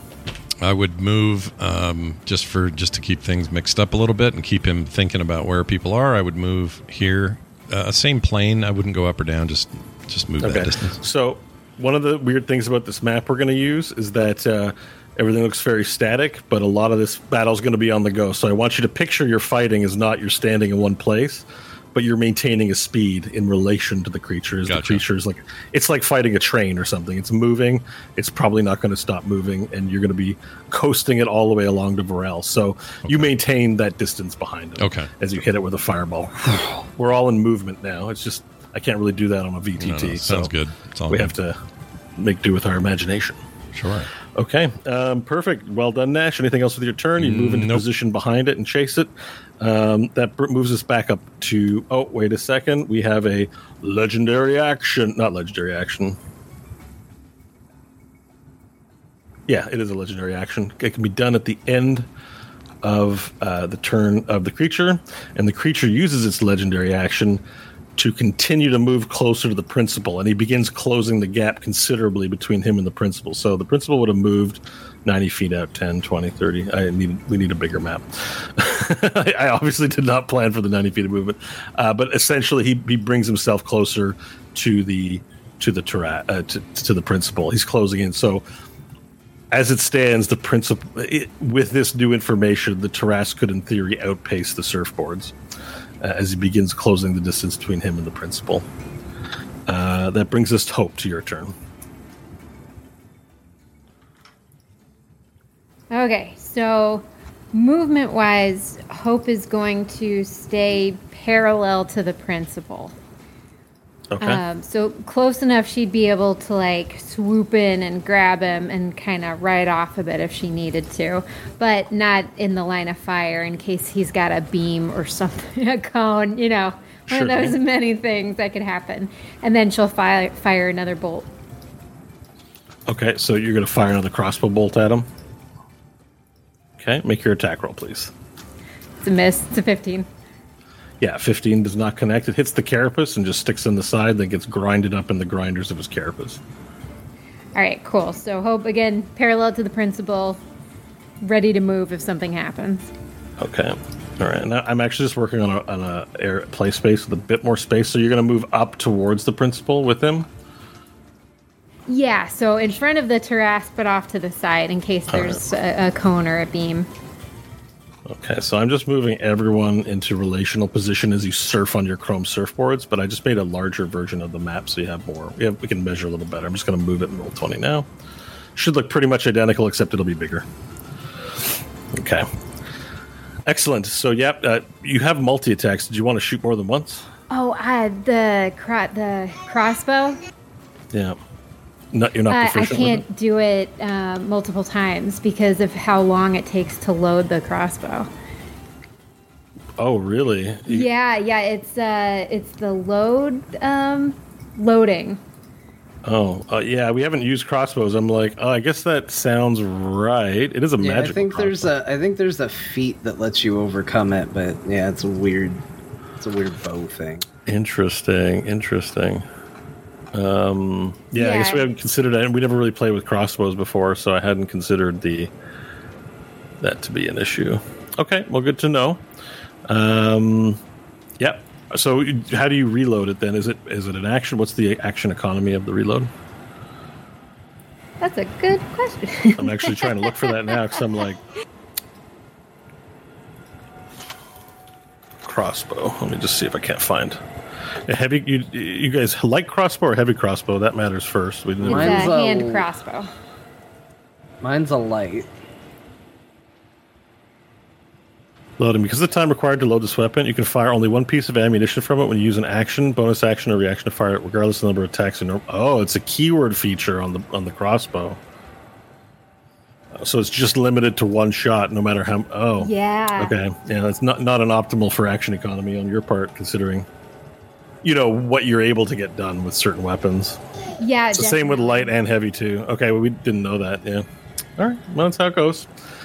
Good to clarify that. All right, so you make your one shot and you fly parallel along the side with the principal, and we now move to Stanley. All right. First thing I'm gonna do is I'm going to try to hex the creature, Mm-hmm. um, which doesn't have any sort of save or anything. It's something that's supposed to just happen unless there's, uh, I don't know, chicanery involved. Oh boy. Uh, yeah. So what's the tar? Uh, the question would be, what sort of targeting is it? Is it a saving throw like the There is fireball? none. It just happens. Okay, perfect. They're they're just hexed. Um, Oh, there's no. It happens no matter what you're saying. right. There's no. Yeah. Okay. Uh, is the spell? Sorry, the name of the spell, please. Hex. It is okay. All right. I'm I'm trying to. Sorry if it's a dumb question. I'm just trying to do multiple things at once. No, that's fine. Um. Uh. Let's see here. Yeah. Hex. Uh. Range bonus action. It's a bonus action, by the way. Yep. Yeah. Uh, and then I wasn't gonna try any more blast, but Nash's attack hit it. No, you know what? Let's do this. Let's do. Uh, I'm gonna cast Mind Sliver on it. It's an Intelligence 21 saving throw. In lieu of hex, yeah, because you have a once. No, it's uh, it's a cantrip, so I can do both. Oh, perfect. I was about to ask. Okay, great. So let's uh, resolve Hex um, first. So Hex gives you an extra 1d6 necrotic damage Whenever, hit you with hit an it, attack. not other Yeah. people. Right. Uh, choose one ability when you cast a spell. The target has disadvantage on ability checks. So um, let me make a note of that. So you, you get plus 1d6. And what's the chosen disadvantage? Uh, let's do it with. What is there a chance that it might have to? It.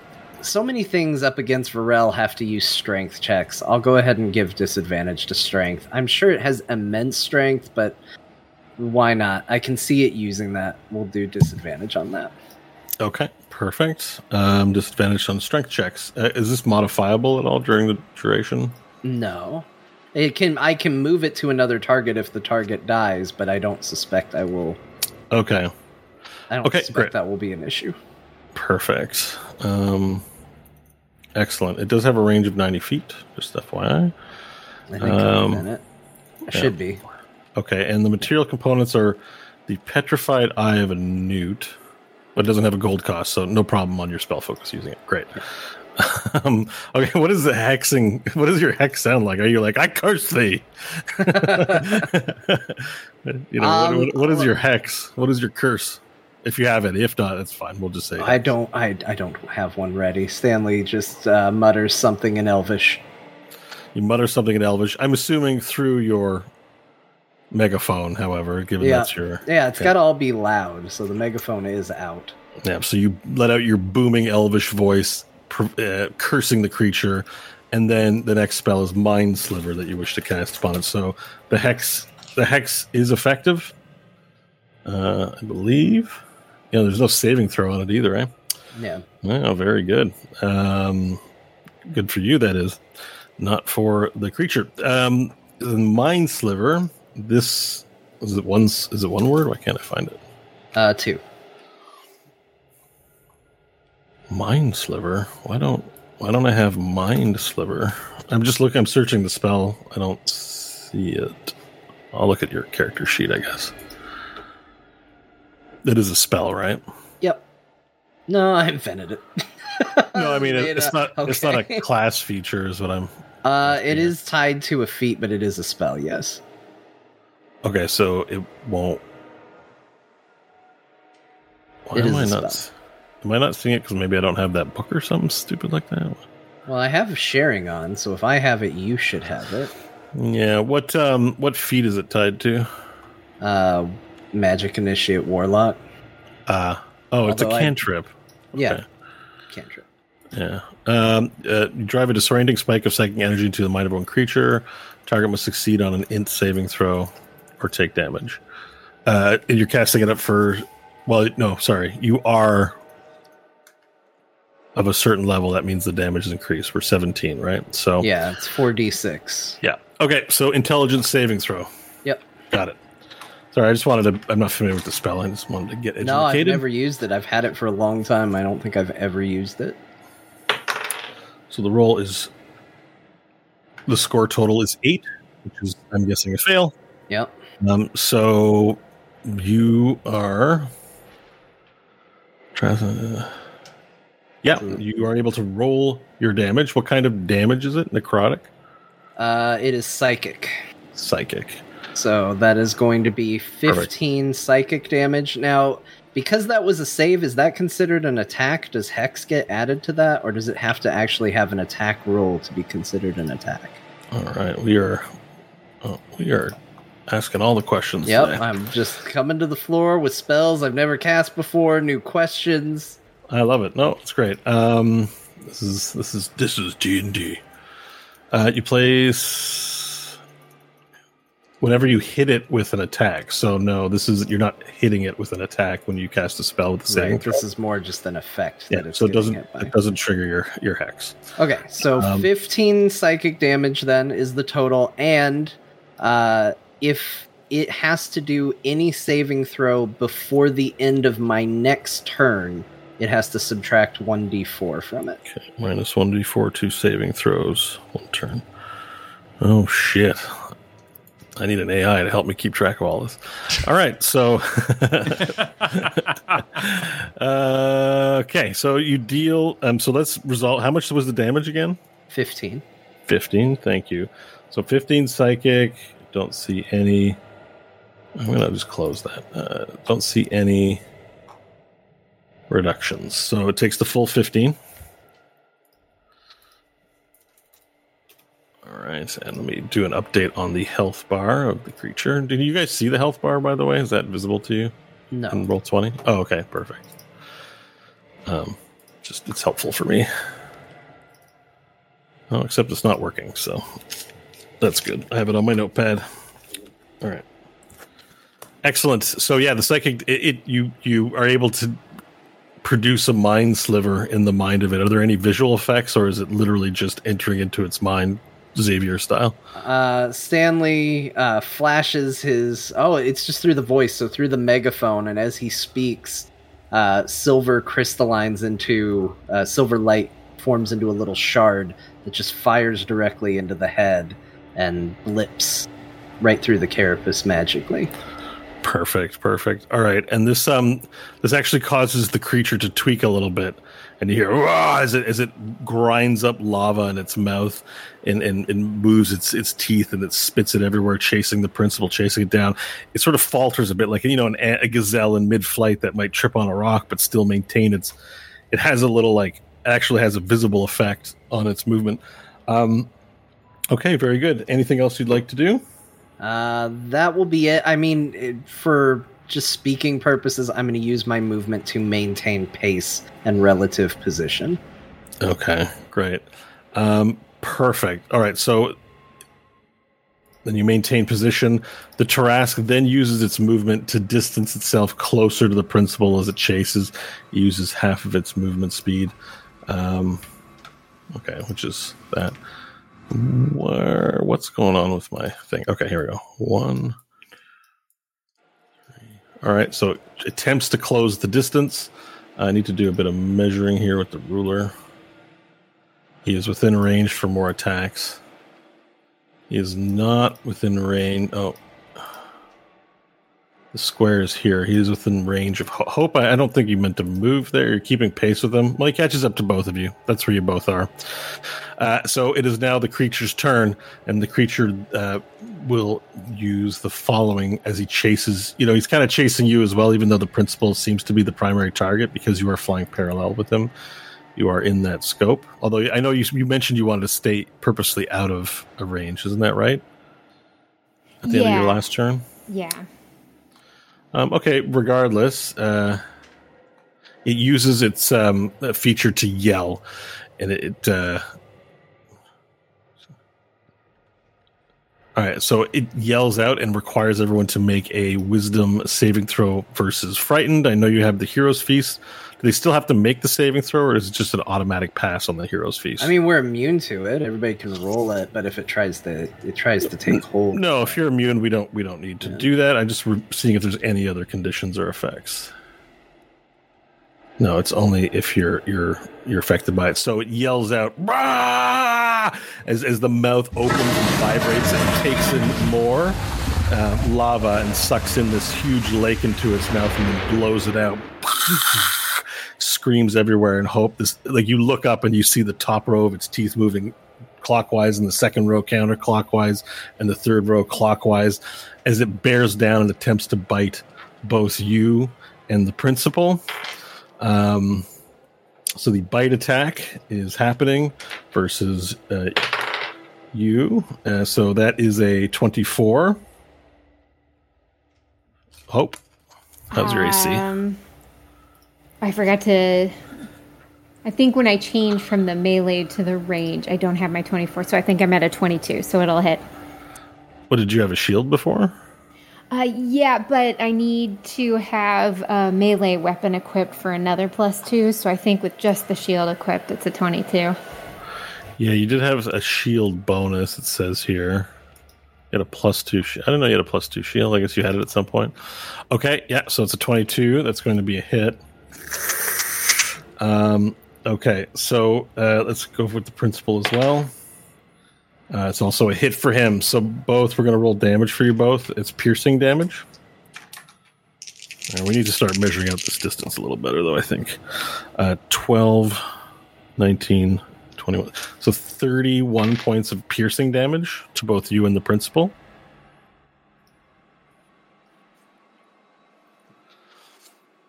Okay, and. All right, and as as you do that, you are now um, as as the the so you're being bitten. So the mouth clamps down upon you, begins to crunch, and the teeth begin grinding around you, and that's where you take damage. As the teeth begin shaving uh, like flesh off of you, and the and steal off the principal as you both are sucked into its mouth, and um, you are now uh, like because the sucking motion on this creature, it breathes in so hard, you're unable to escape its that that thing. So you are grappled inside of this area and will continue to take damage um, in this way until you can break free. Um, next up, because you're in the mouth, he can no longer attack you. Um, but he continues to grind through the like it's just like a meat missile is just flying through the, the lava and he's whoosh, flying through. So those attacks will end there. Um, as you are now inside of its mouth, you both you and the principal. It is now the principal's turn. Oh, it's me. That's definitely you. Principal, principal, Yeah, please prepare anyone? your turn. Uh, I'm sorry, everyone. All right. So the principal then, um, let's see here. What will he do?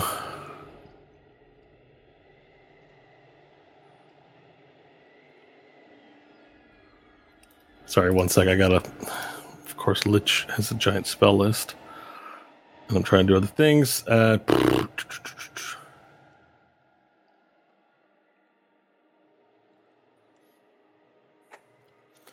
Okay, as you guys are both in there, um, he opens up. Uh, he, you and Hope. He he floats his way towards you, even though he's restrained. He re, he, he moves inside the vacuum towards you, Hope, and grabs your, reaches out his hand and takes your hand, and then with his other hand, he opens up a portal, and then you flow through the portal,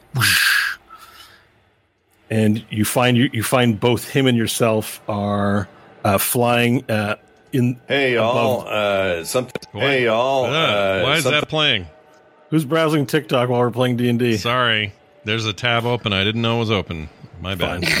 It's definitely TikTok. It auto plays like well, that. that was my voice, but yeah. It- Um, it's fine. So you open up a portal and you see uh, Sigil, and you fly into Sigil, and you're instantly in Sigil, whoosh, and you're flying through. Um, you're now flying above uh, the great city at the center of the Outlands as he pulls you through, and you're no longer restrained by the by the Tarrasque. Um, that is his turn, and now we move to uh, Nash. It is your turn. Okay. That worked pretty well last time. So, um given what I know about its fire uh susceptibility, not susceptibility, but it didn't resist it. Uh I want to try something. So we're going to try um a level 4 chromatic orb entirely fire based. You want a fire-based chromatic orb. Yes. Okay. Um, so that's the damage I'm aiming for. And um, let's see. Let me sh- roll for hit. Okay. Uh, 22. Uh, that is not a hit. Oh, The chromatic orb flies to the carapace and gets absorbed. Whoa. damn it. Like looking like sort of a Protoss shielding kind of thing, but without the hexagons. It just sort of hits its carapace and it's like the carapace eats the spell. I was sure I was going to hit with that. Um, Burn, burn the spell slot. yeah, I did. Um, okay.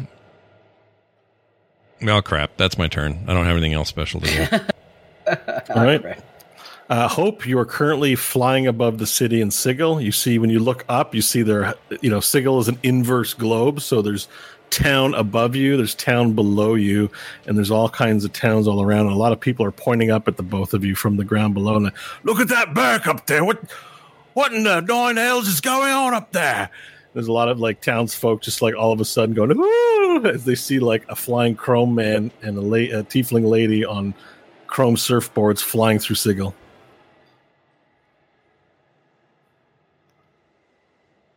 I hope we'll stay with the principal. All right, and the principal does comment on this so that you have some assurances about what the plan is.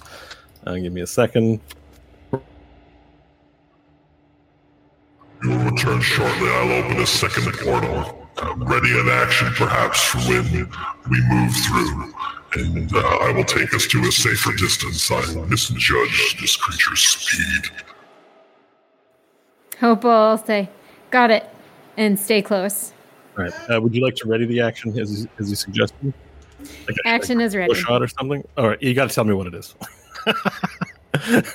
it's just part of the rules. I don't mean I'm not trying to be a bureaucrat. No, no, sorry, sorry. We're uh, we're excited about a venom filter right now, so Uh, sorry. I'm, sorry. I'm sorry to be part of the chorus of voices demanding your attention.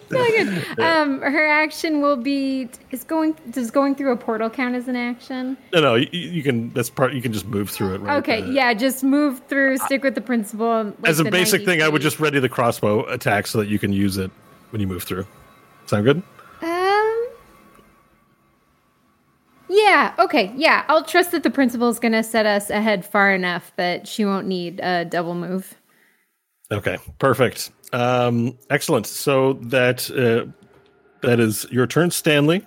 Um, as far as you can tell, Hope and the principal have been swallowed up. Uh, you're flying alongside. What do you do?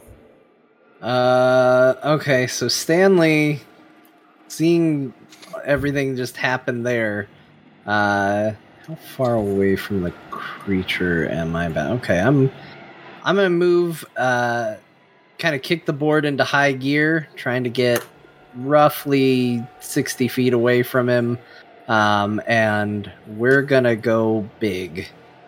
I'm gonna cast shit. disintegrate on the creature. Oh shit! We got the big D in the house. All right. Actually, you know what? No movement yet. I'm gonna cast disintegrate, and then would like a true hero hightail it high speed. Once it, once it goes off. It's a giant monster, you know. No cowardice here. To, no accusations of cowardice here. Um, so this is not the type of targeting. Is is the dex save? Yep. So uh, it's a Dex 21 save, and you have to subtract a D4 from whatever you roll. Ah, very good. That's part of the the mind sliver that you opened them up with, right? Yes. So this is a big one. We want you want this to fail. Uh, it's there's a big difference between living and dying here, or succeeding or not. Sorry, you said Dex Uh, yes. and minus one d four from the roll. Yeah. Okay, let's get a pyramid dice.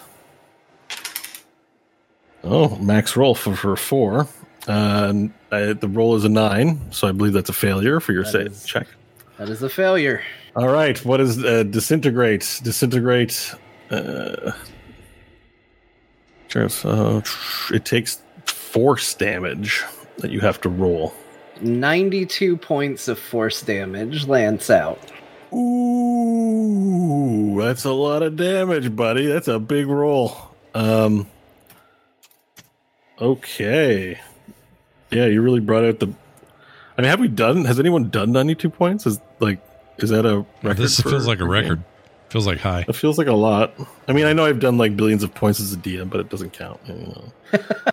I mean, from a player, from a player, you guys have the Yeah, challenge. I don't think anybody will ever beat Nash versus Kotobal Praith. That's probably. Oh yeah, I, I guess so. Yeah, but you know, you could kind of just like how we have rules about what counts as a completed video game on, you know, that also maybe we make some rules here about what counts really. Nash is that guy whenever you look at like a leaderboard and it's like kind of this, you know, nice little upgrade, but then you see the person at number one and they're like a hundred times higher than the person. Yeah, like in the and you're mo- like, huh, what happened there? yeah, clearly he cheated, right? He couldn't Yeah. possibly. Yeah, yeah, exactly. All right. Um, excellent. So you let out. Do you want to describe your attack at all, or do you want me to? Uh, so Stanley points his finger, uh, lets out uh, a yell, um, a phrase through his megaphone while gesturing, and then just a uh, silvery, bright, hot, burning line, super narrow, fires from his fingertip out at the creature and hits it, and it just splashes, and you just see smoke and uh, and fire just start to eat away at the creature where it hits. Yeah, and actually, what you do is the, dis- the disintegration ray is so intense as it warms up the part of the a piece, a large piece of the grinder carapace into the color of your beam, and melts it right off, and it falls into the lava and makes a giant splash as the carapace grinds into the lava, the, the piece that's fallen off and exposes it, and a large roar emerges from the creature. Roar! Well, you know that's a little too primal. Just more like, and then it immediately swivels its head, splashing lava everywhere towards your direction, and is just barrels immediately coming at you like a meteor. Um, before it does its legendary action at the end of your turn, you still have options to do other things, but you've done an incredible amount of damage to this creature, knocking off a side of its carapace and exposing it uh, to the open air. Uh, f- this large purple flesh, molded and, and, and full of pus and warts and veins and all the things demons and chaos beings love. Yeah, Stanley, uh, like I said, bravely kicks it into high gear and is going to move 90 feet as fast in a direction away from it as he can. All right, perfect. So you were lo- oh, you've already moved your guy. I was like, where is he? it's gone. My map is zoomed out. It's so tiny, and I still couldn't see you. I had to scroll up and be like, "Oh, he's." Yeah, it's like it must be. It's like what it, it's like raiding with you when you go turn to a rogue and invisible and just are somewhere else completely. All right, perfect. Uh, you take off in that direction and you're you're you're gunning it. Um, excellent. So that brings us to um, oh the Tarrasque. That is me. All right. So that creature, because you have a sufficient amount of distance from it, let's see if he's able to close in. So uh, 90 feet would be how many squares if it's 5 feet per square? Okay, second calculator. Wait, about about 18 square. 18 squares, is that right? I don't know. Two That's squares per 10 feet, right? So times. Yeah, it's 18. Okay. Uh oh. yeah, that's. He can- he So actually, get there, before it's but- even his turn, he takes his legendary action to move half of his two, three, four, five, seven, eight, nine. All right, so we're we're I'm gonna. I think I failed to disclose this information early on, so I'm gonna. We're actually just gonna step back a little bit. What happened with Hope and the principal? We're gonna we're gonna leave. Um, there is a way to kick the surfboards into overdrive. so so I, I important information disclosed about how the, might, have, might have been a good thing to discover when we were I training how to I'm use like- these. I'm like they're kind of the Tarrasque is kind of catching up to this creature these guys pretty like effectively and I'm like it just occurred to me that like there's there are pedals on this thing. Um so it, it, we're going to say that this was covered in the instructions at some point uh which will double your movement speed. Um and it's a it's a bonus action to click it into space not a full action so since you didn't use a bonus action can we just can I help you along in that way? Because That's fine. Stanley was going to go as far as he could, so he will be as far away from him as possible. All right, so you're off screen. So we're just going to meet again. Remember, this is a movement. So you, your net, we're just going to calculate your net difference. So if you're out 180 feet, so I'm moving this creature out. We're going to ruler it uh, to 180 feet.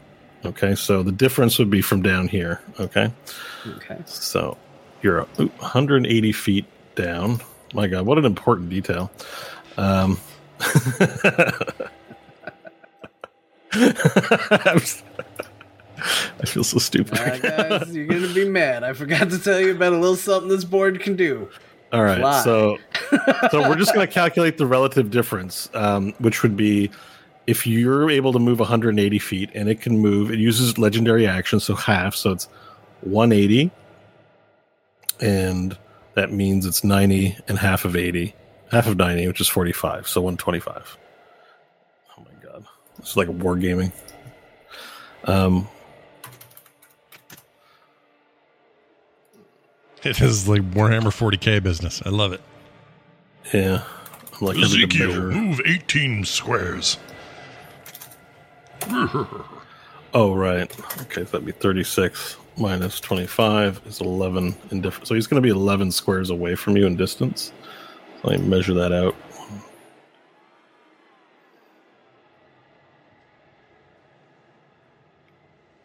All right, so he's about here for, from you. Okay. Um, I will place uh, Nash where he was. Uh, so he's moving. So Nash, you're going to be a little bit behind. moving a bit. All right, we've roughly got it here. Um, this might have been better as theater of the mind, but uh, yes, you. Uh, he's he closes the distance. He uses so his legendary action at the end of your turn to move uh, half his movement speed towards you. Then he uses his action. Actually, he can just dash, so that's going to give him another ninety feet. Uh, hold on.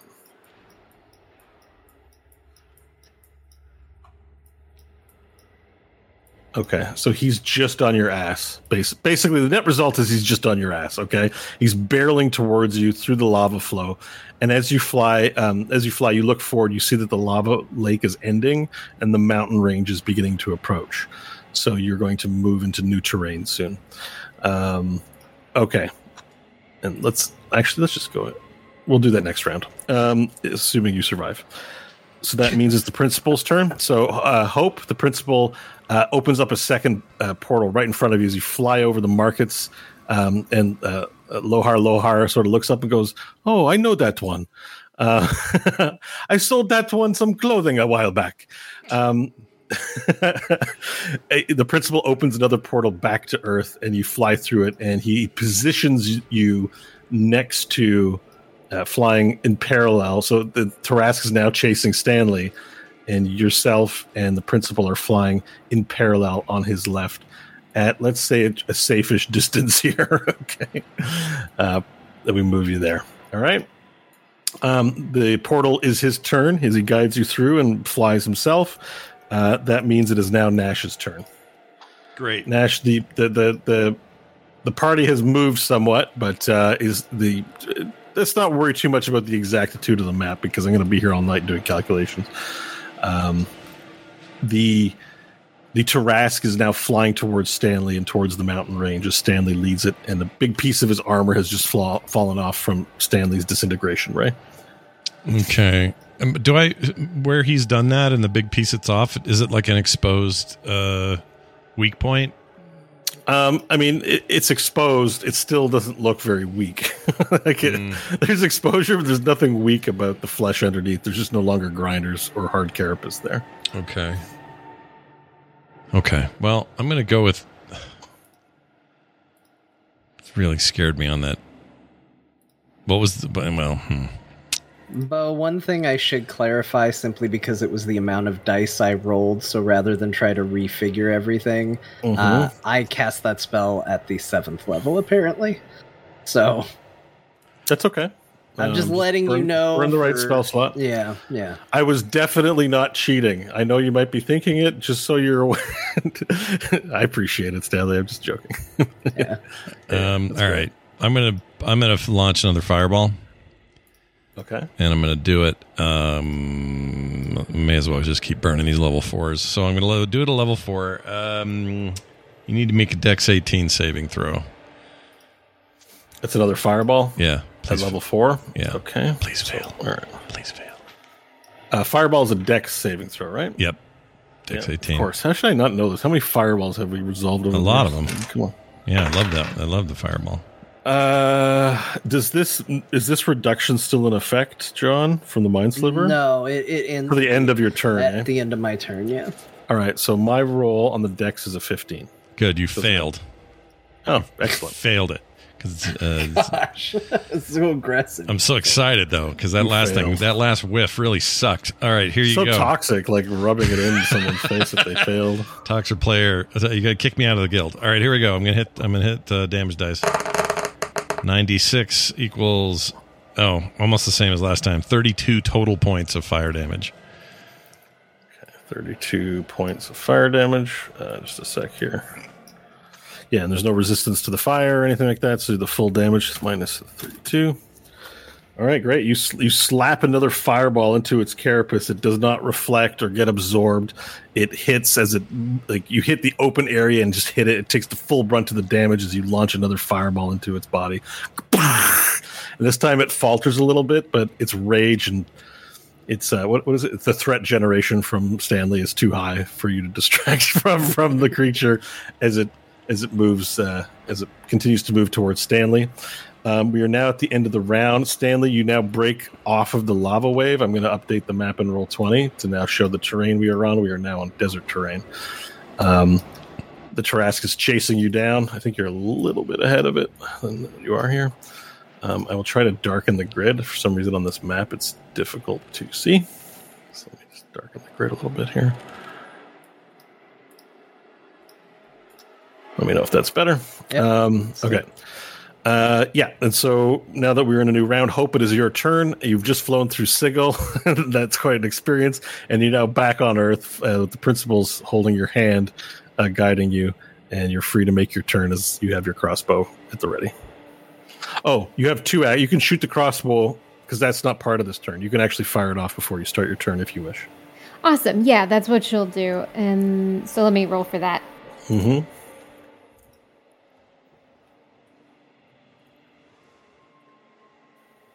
A 26. A 26. Um, that is a hit. Awesome. 11 piercing.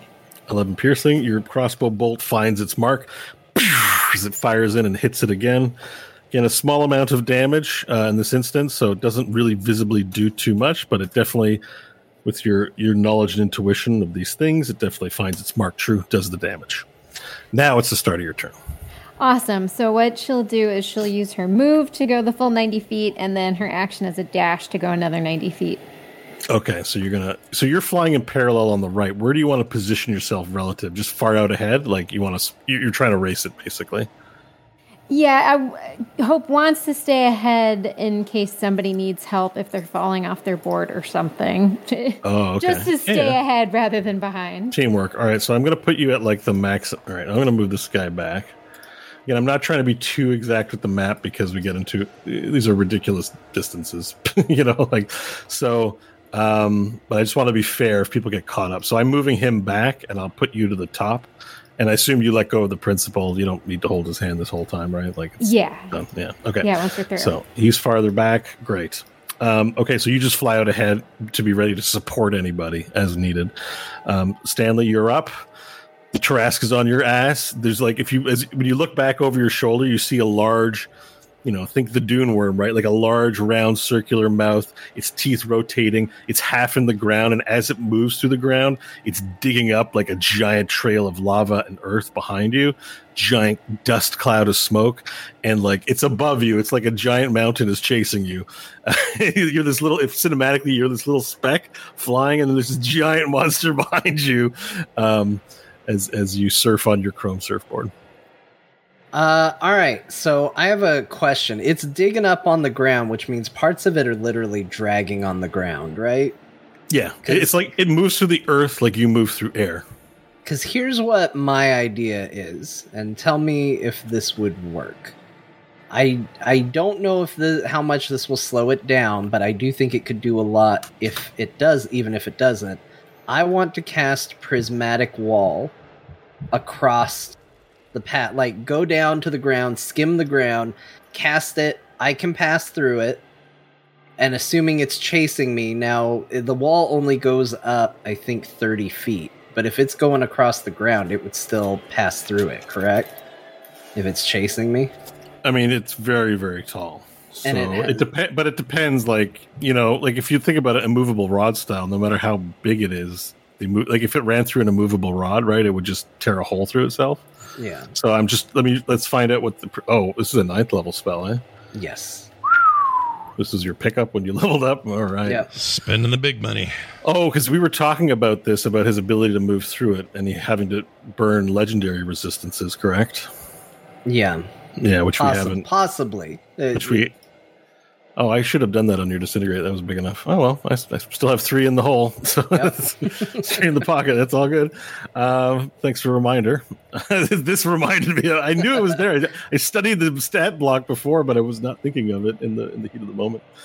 Um, a shimmering multicolored plane of light forms of right. So this is like everything. This is like nine layers or seven layers of magical animus, basically. Yeah. Um, I mean, so let's just see what the wording is because you know these arcane this arcane knowledge is important to behold. Uh, plane of light, ninety feet long, thirty feet high. It's definitely way taller than that. One inch thick. It's one inch thick. Uh, I'm not. La- I'm just laughing in comparison to the size of the Tarrasque. Like an It's it's like a tiny little it's t- like a tiny little thing.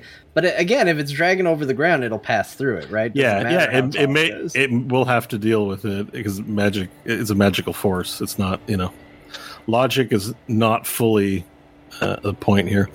Set it on a point you can see. You can shape the wall into a sphere up to thirty feet. All right. It sh- the wall sheds bright light. you can generate. You can. do- You can you can give anyone a hall pass basically. yeah. Um, if another creature moves to within 20 feet of it or starts, the creature must succeed or become blinded. So there's actually an eighth layer. There's blinding that could happen as long as it's within a certain amount of feet. Wall consists of seven layers, each with a different color. When a creature attempts to reach into pass through, it does so one layer at a time through all the wall's layers. As it passes through each layer, so they're an inch. So like, is they move all through all seven? Yeah, so the idea is against a reasonable creature, right? Is you put it up and something basically has to decide if it's going to try and push through it or not. And they either have to spend a ton of time trying to dismantle it or move through it and face the consequences of each layer.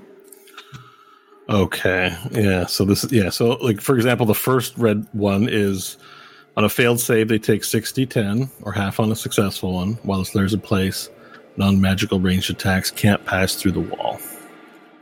But he can still pass through it. He's just got to take the damage. Yep.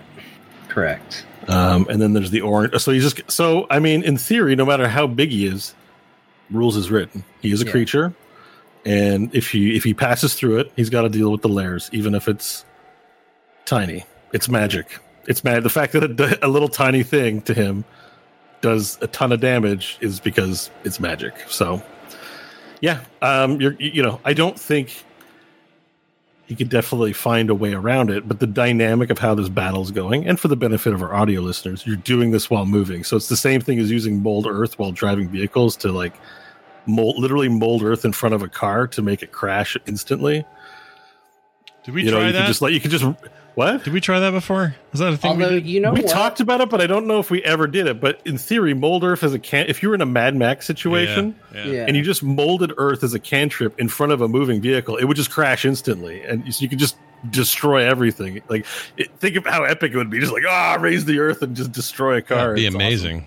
Oh my gosh, Yeah. that's why I'm annoyed if we never did, tried that before, but maybe we did. Yeah, I don't think I, I I know we talked about it, but I don't think this situation presented itself. And maybe when we had our car battle, it never really came up. Yeah. There's lots So- of spells and fun to have. So Seeing that it's dragging on the floor and the wall functionality of it is actually less meaningful, I think I'm actually going to drop it as a sphere. okay. Uh, is there a sphere thirty feet in diameter? So, because of its size, I think like I it wouldn't. I I think you're thinking it'd have to pass through it twice, like go No, in the no, no, sphere. no, no. Oh, okay. I'm just, I'm thinking uh, potentially ahead. Okay, if you have sort of a reason for it, like I mean, if you want, like to ask any questions, just to make sure what your well, idea is going to work. there's Sure. nothing that says that once it passes through it and then moves out of it, that the wall gets destroyed. They have to actually meet certain objectives in order to destroy the wall.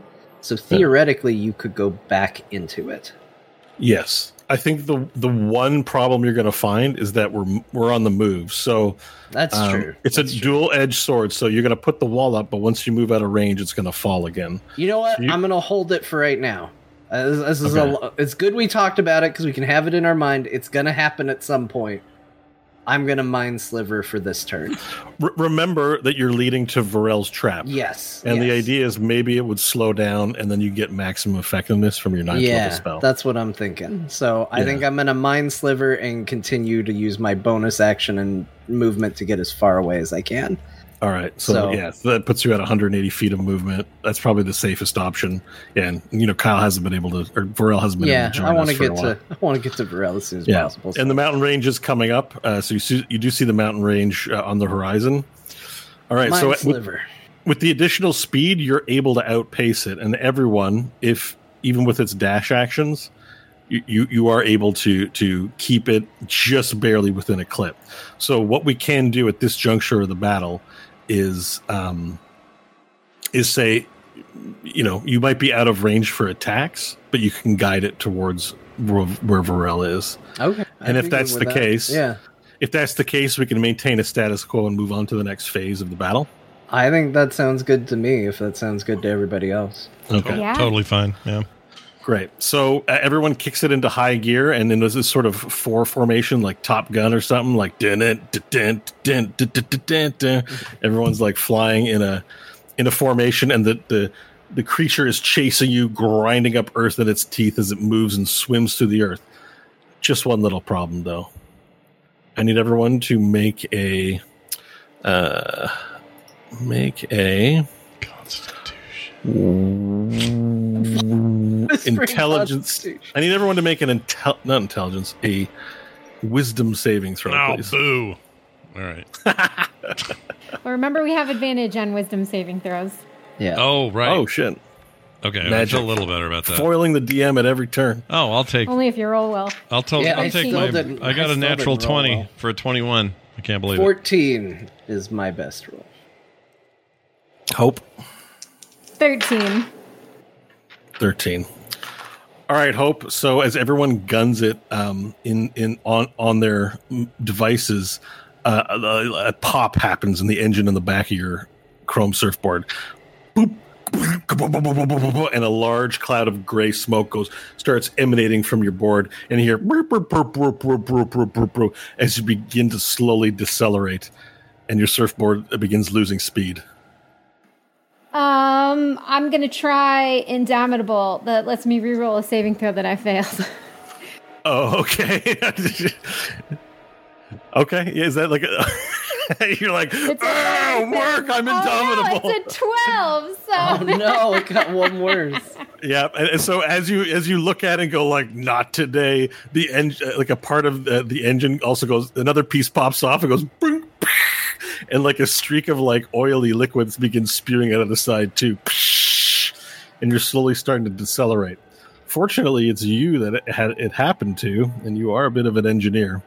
Um, Yeah. So the, the the but the engine begins popping off and smoking. You begin decelerating, and the rest of the party sort of looks concerned in your direction as you start slowing down and moving towards the Tarrasque.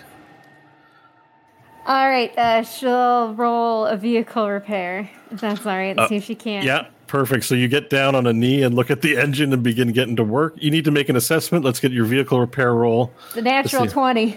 It's a natural geez. twenty. For 28. All right, with great ingenuity, you you examine the engine. You know immediately what's wrong. The belt, uh, there's a belt inside the engine housing. So you've quickly uh, your task list before you is you got to open the engine housing. You got to slow down the engine enough so that you can snap the belt back on without stopping the engine completely, and close the casing if you can.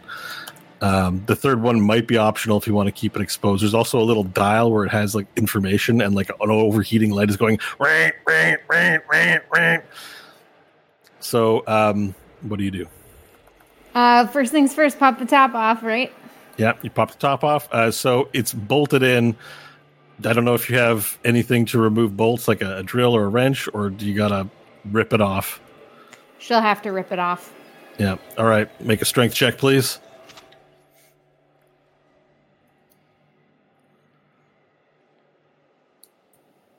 Twelve. All right. You you try to rip it. It's not working. You decelerate a little further, and you're falling closer behind. You can try again, but with each failure, you lose time, and you're now a full, uh, you know, length behind the rest of the group. And I will move your. Let's let's measure this. Um, now, does the rest of the party continue on, or does anyone at this part, point before she rolls again do anything to help? The principal's just going. Uh, You fall behind, you fall behind. You know that's his philosophy. Uh, she fall, uh, she falls behind thirty I feet. have something I could do. We can get out of this situation. I am going to. Where is it? Where's my Where's my spells? I'm going to cast Dimension Door, holding onto the board to bring it with me, and materialize my board right alongside hers, and let her hop on and just take over the board. We've already practiced riding on the same board. I will go to passenger and we'll tear we'll tear off on this one. All right, you dimension door yourself and the board thirty feet back. Poop. Stanley pops right beside you. Hope you do you agree to Oh yeah, she'll do like the the the hands grabbing the forearm thing. Like, or like predator. Well, predator's more of a flex, but this is more of like the forearm grab. Yeah, Yeah. Stanley's weak. There's nothing to show off in that. Not an iconic Stanley's scene with Stanley. pencil solid solid hand grabs. So okay, you you clutch each other's forearm and he pu- he pulls you on quickly. And as you step off, because there's no longer an operator on board, it wobbles in the in the air and then flutters around and does like a swirl and hits the Tarrasque's mouth and grinds up in his teeth. And there's an explosion, just a small one. Doesn't damage it as it consumes your chrome board. yeah, one we board need- down. Yeah, but you and Stanley are now uh, some feet behind, but still away from the Tarrasque. All right, the mountain range is approaching. Varel, we go to you. In the distance, you see a large column of grinding dust, like a like a narrow sandstorm, just digging through the earth, and little specks that you can tell are your companions on the boards. The goblins are high, are milling around a little uncontrolled as they wait, but they they begin to notice as well. And the lizard tactical team is there. They all await your instructions and plans. Your time is nigh. All right. Well, I assume the ruckus that a giant beast is making will allow me to speak at volume. So I will holler to the goblins and the lizard folk together. It comes. Positions. Get ready for the fight of your life. Yes, and then you know Bok Bok will then yells position, and and the rest of the goblins yell position. There's all kinds of this chain of command that everyone begins taking uh, upon the map. Any last minute changes to your map now that you see a bit more information and know a bit more information? Let's move over to your map here.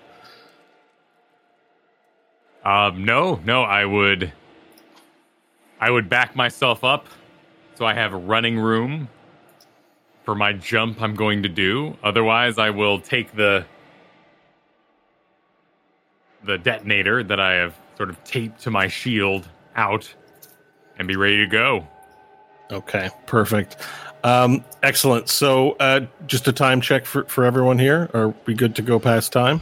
I can go We 15. We started a bit later, so we can keep going. I can go about stop? 15 after before I have to pack up and go to my sister's. But Oh, you have a. so I have another a 15. thing. Yeah, I could do Okay, 15. so then I that may be a good enough stopping point. I'm a little disappointed to stop there, but I I do want like there's going to be probably a lot of calculations when it comes to triggering the event uh, that Varel has planned, and so I don't want to.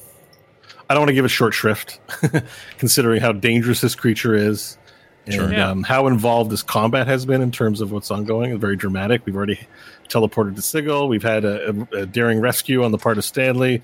We've had some sick ass fireballs and disintegrates. It's I think there's a lot of dramatic tension. So I I, I would be tempted to handbrush. Uh, I think what is an, an epic part of our our combat by squeezing it into the last 15 so let let's this is a good stopping point.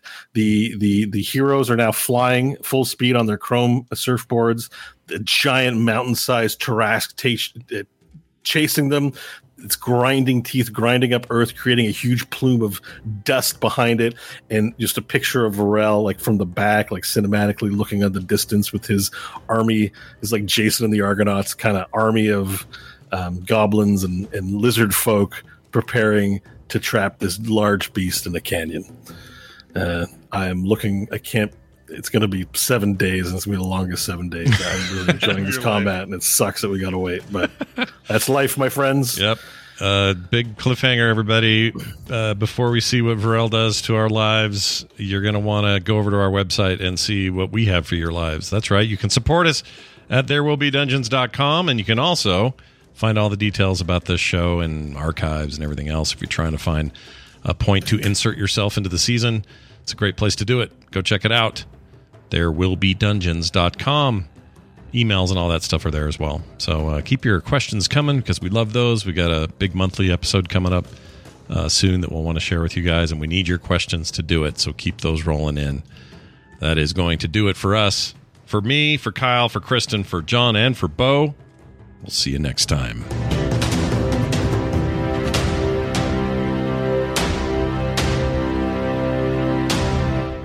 This show is part of the Frog Pants Network. Frog Pants Network. Get more shows like this at frogpants.com.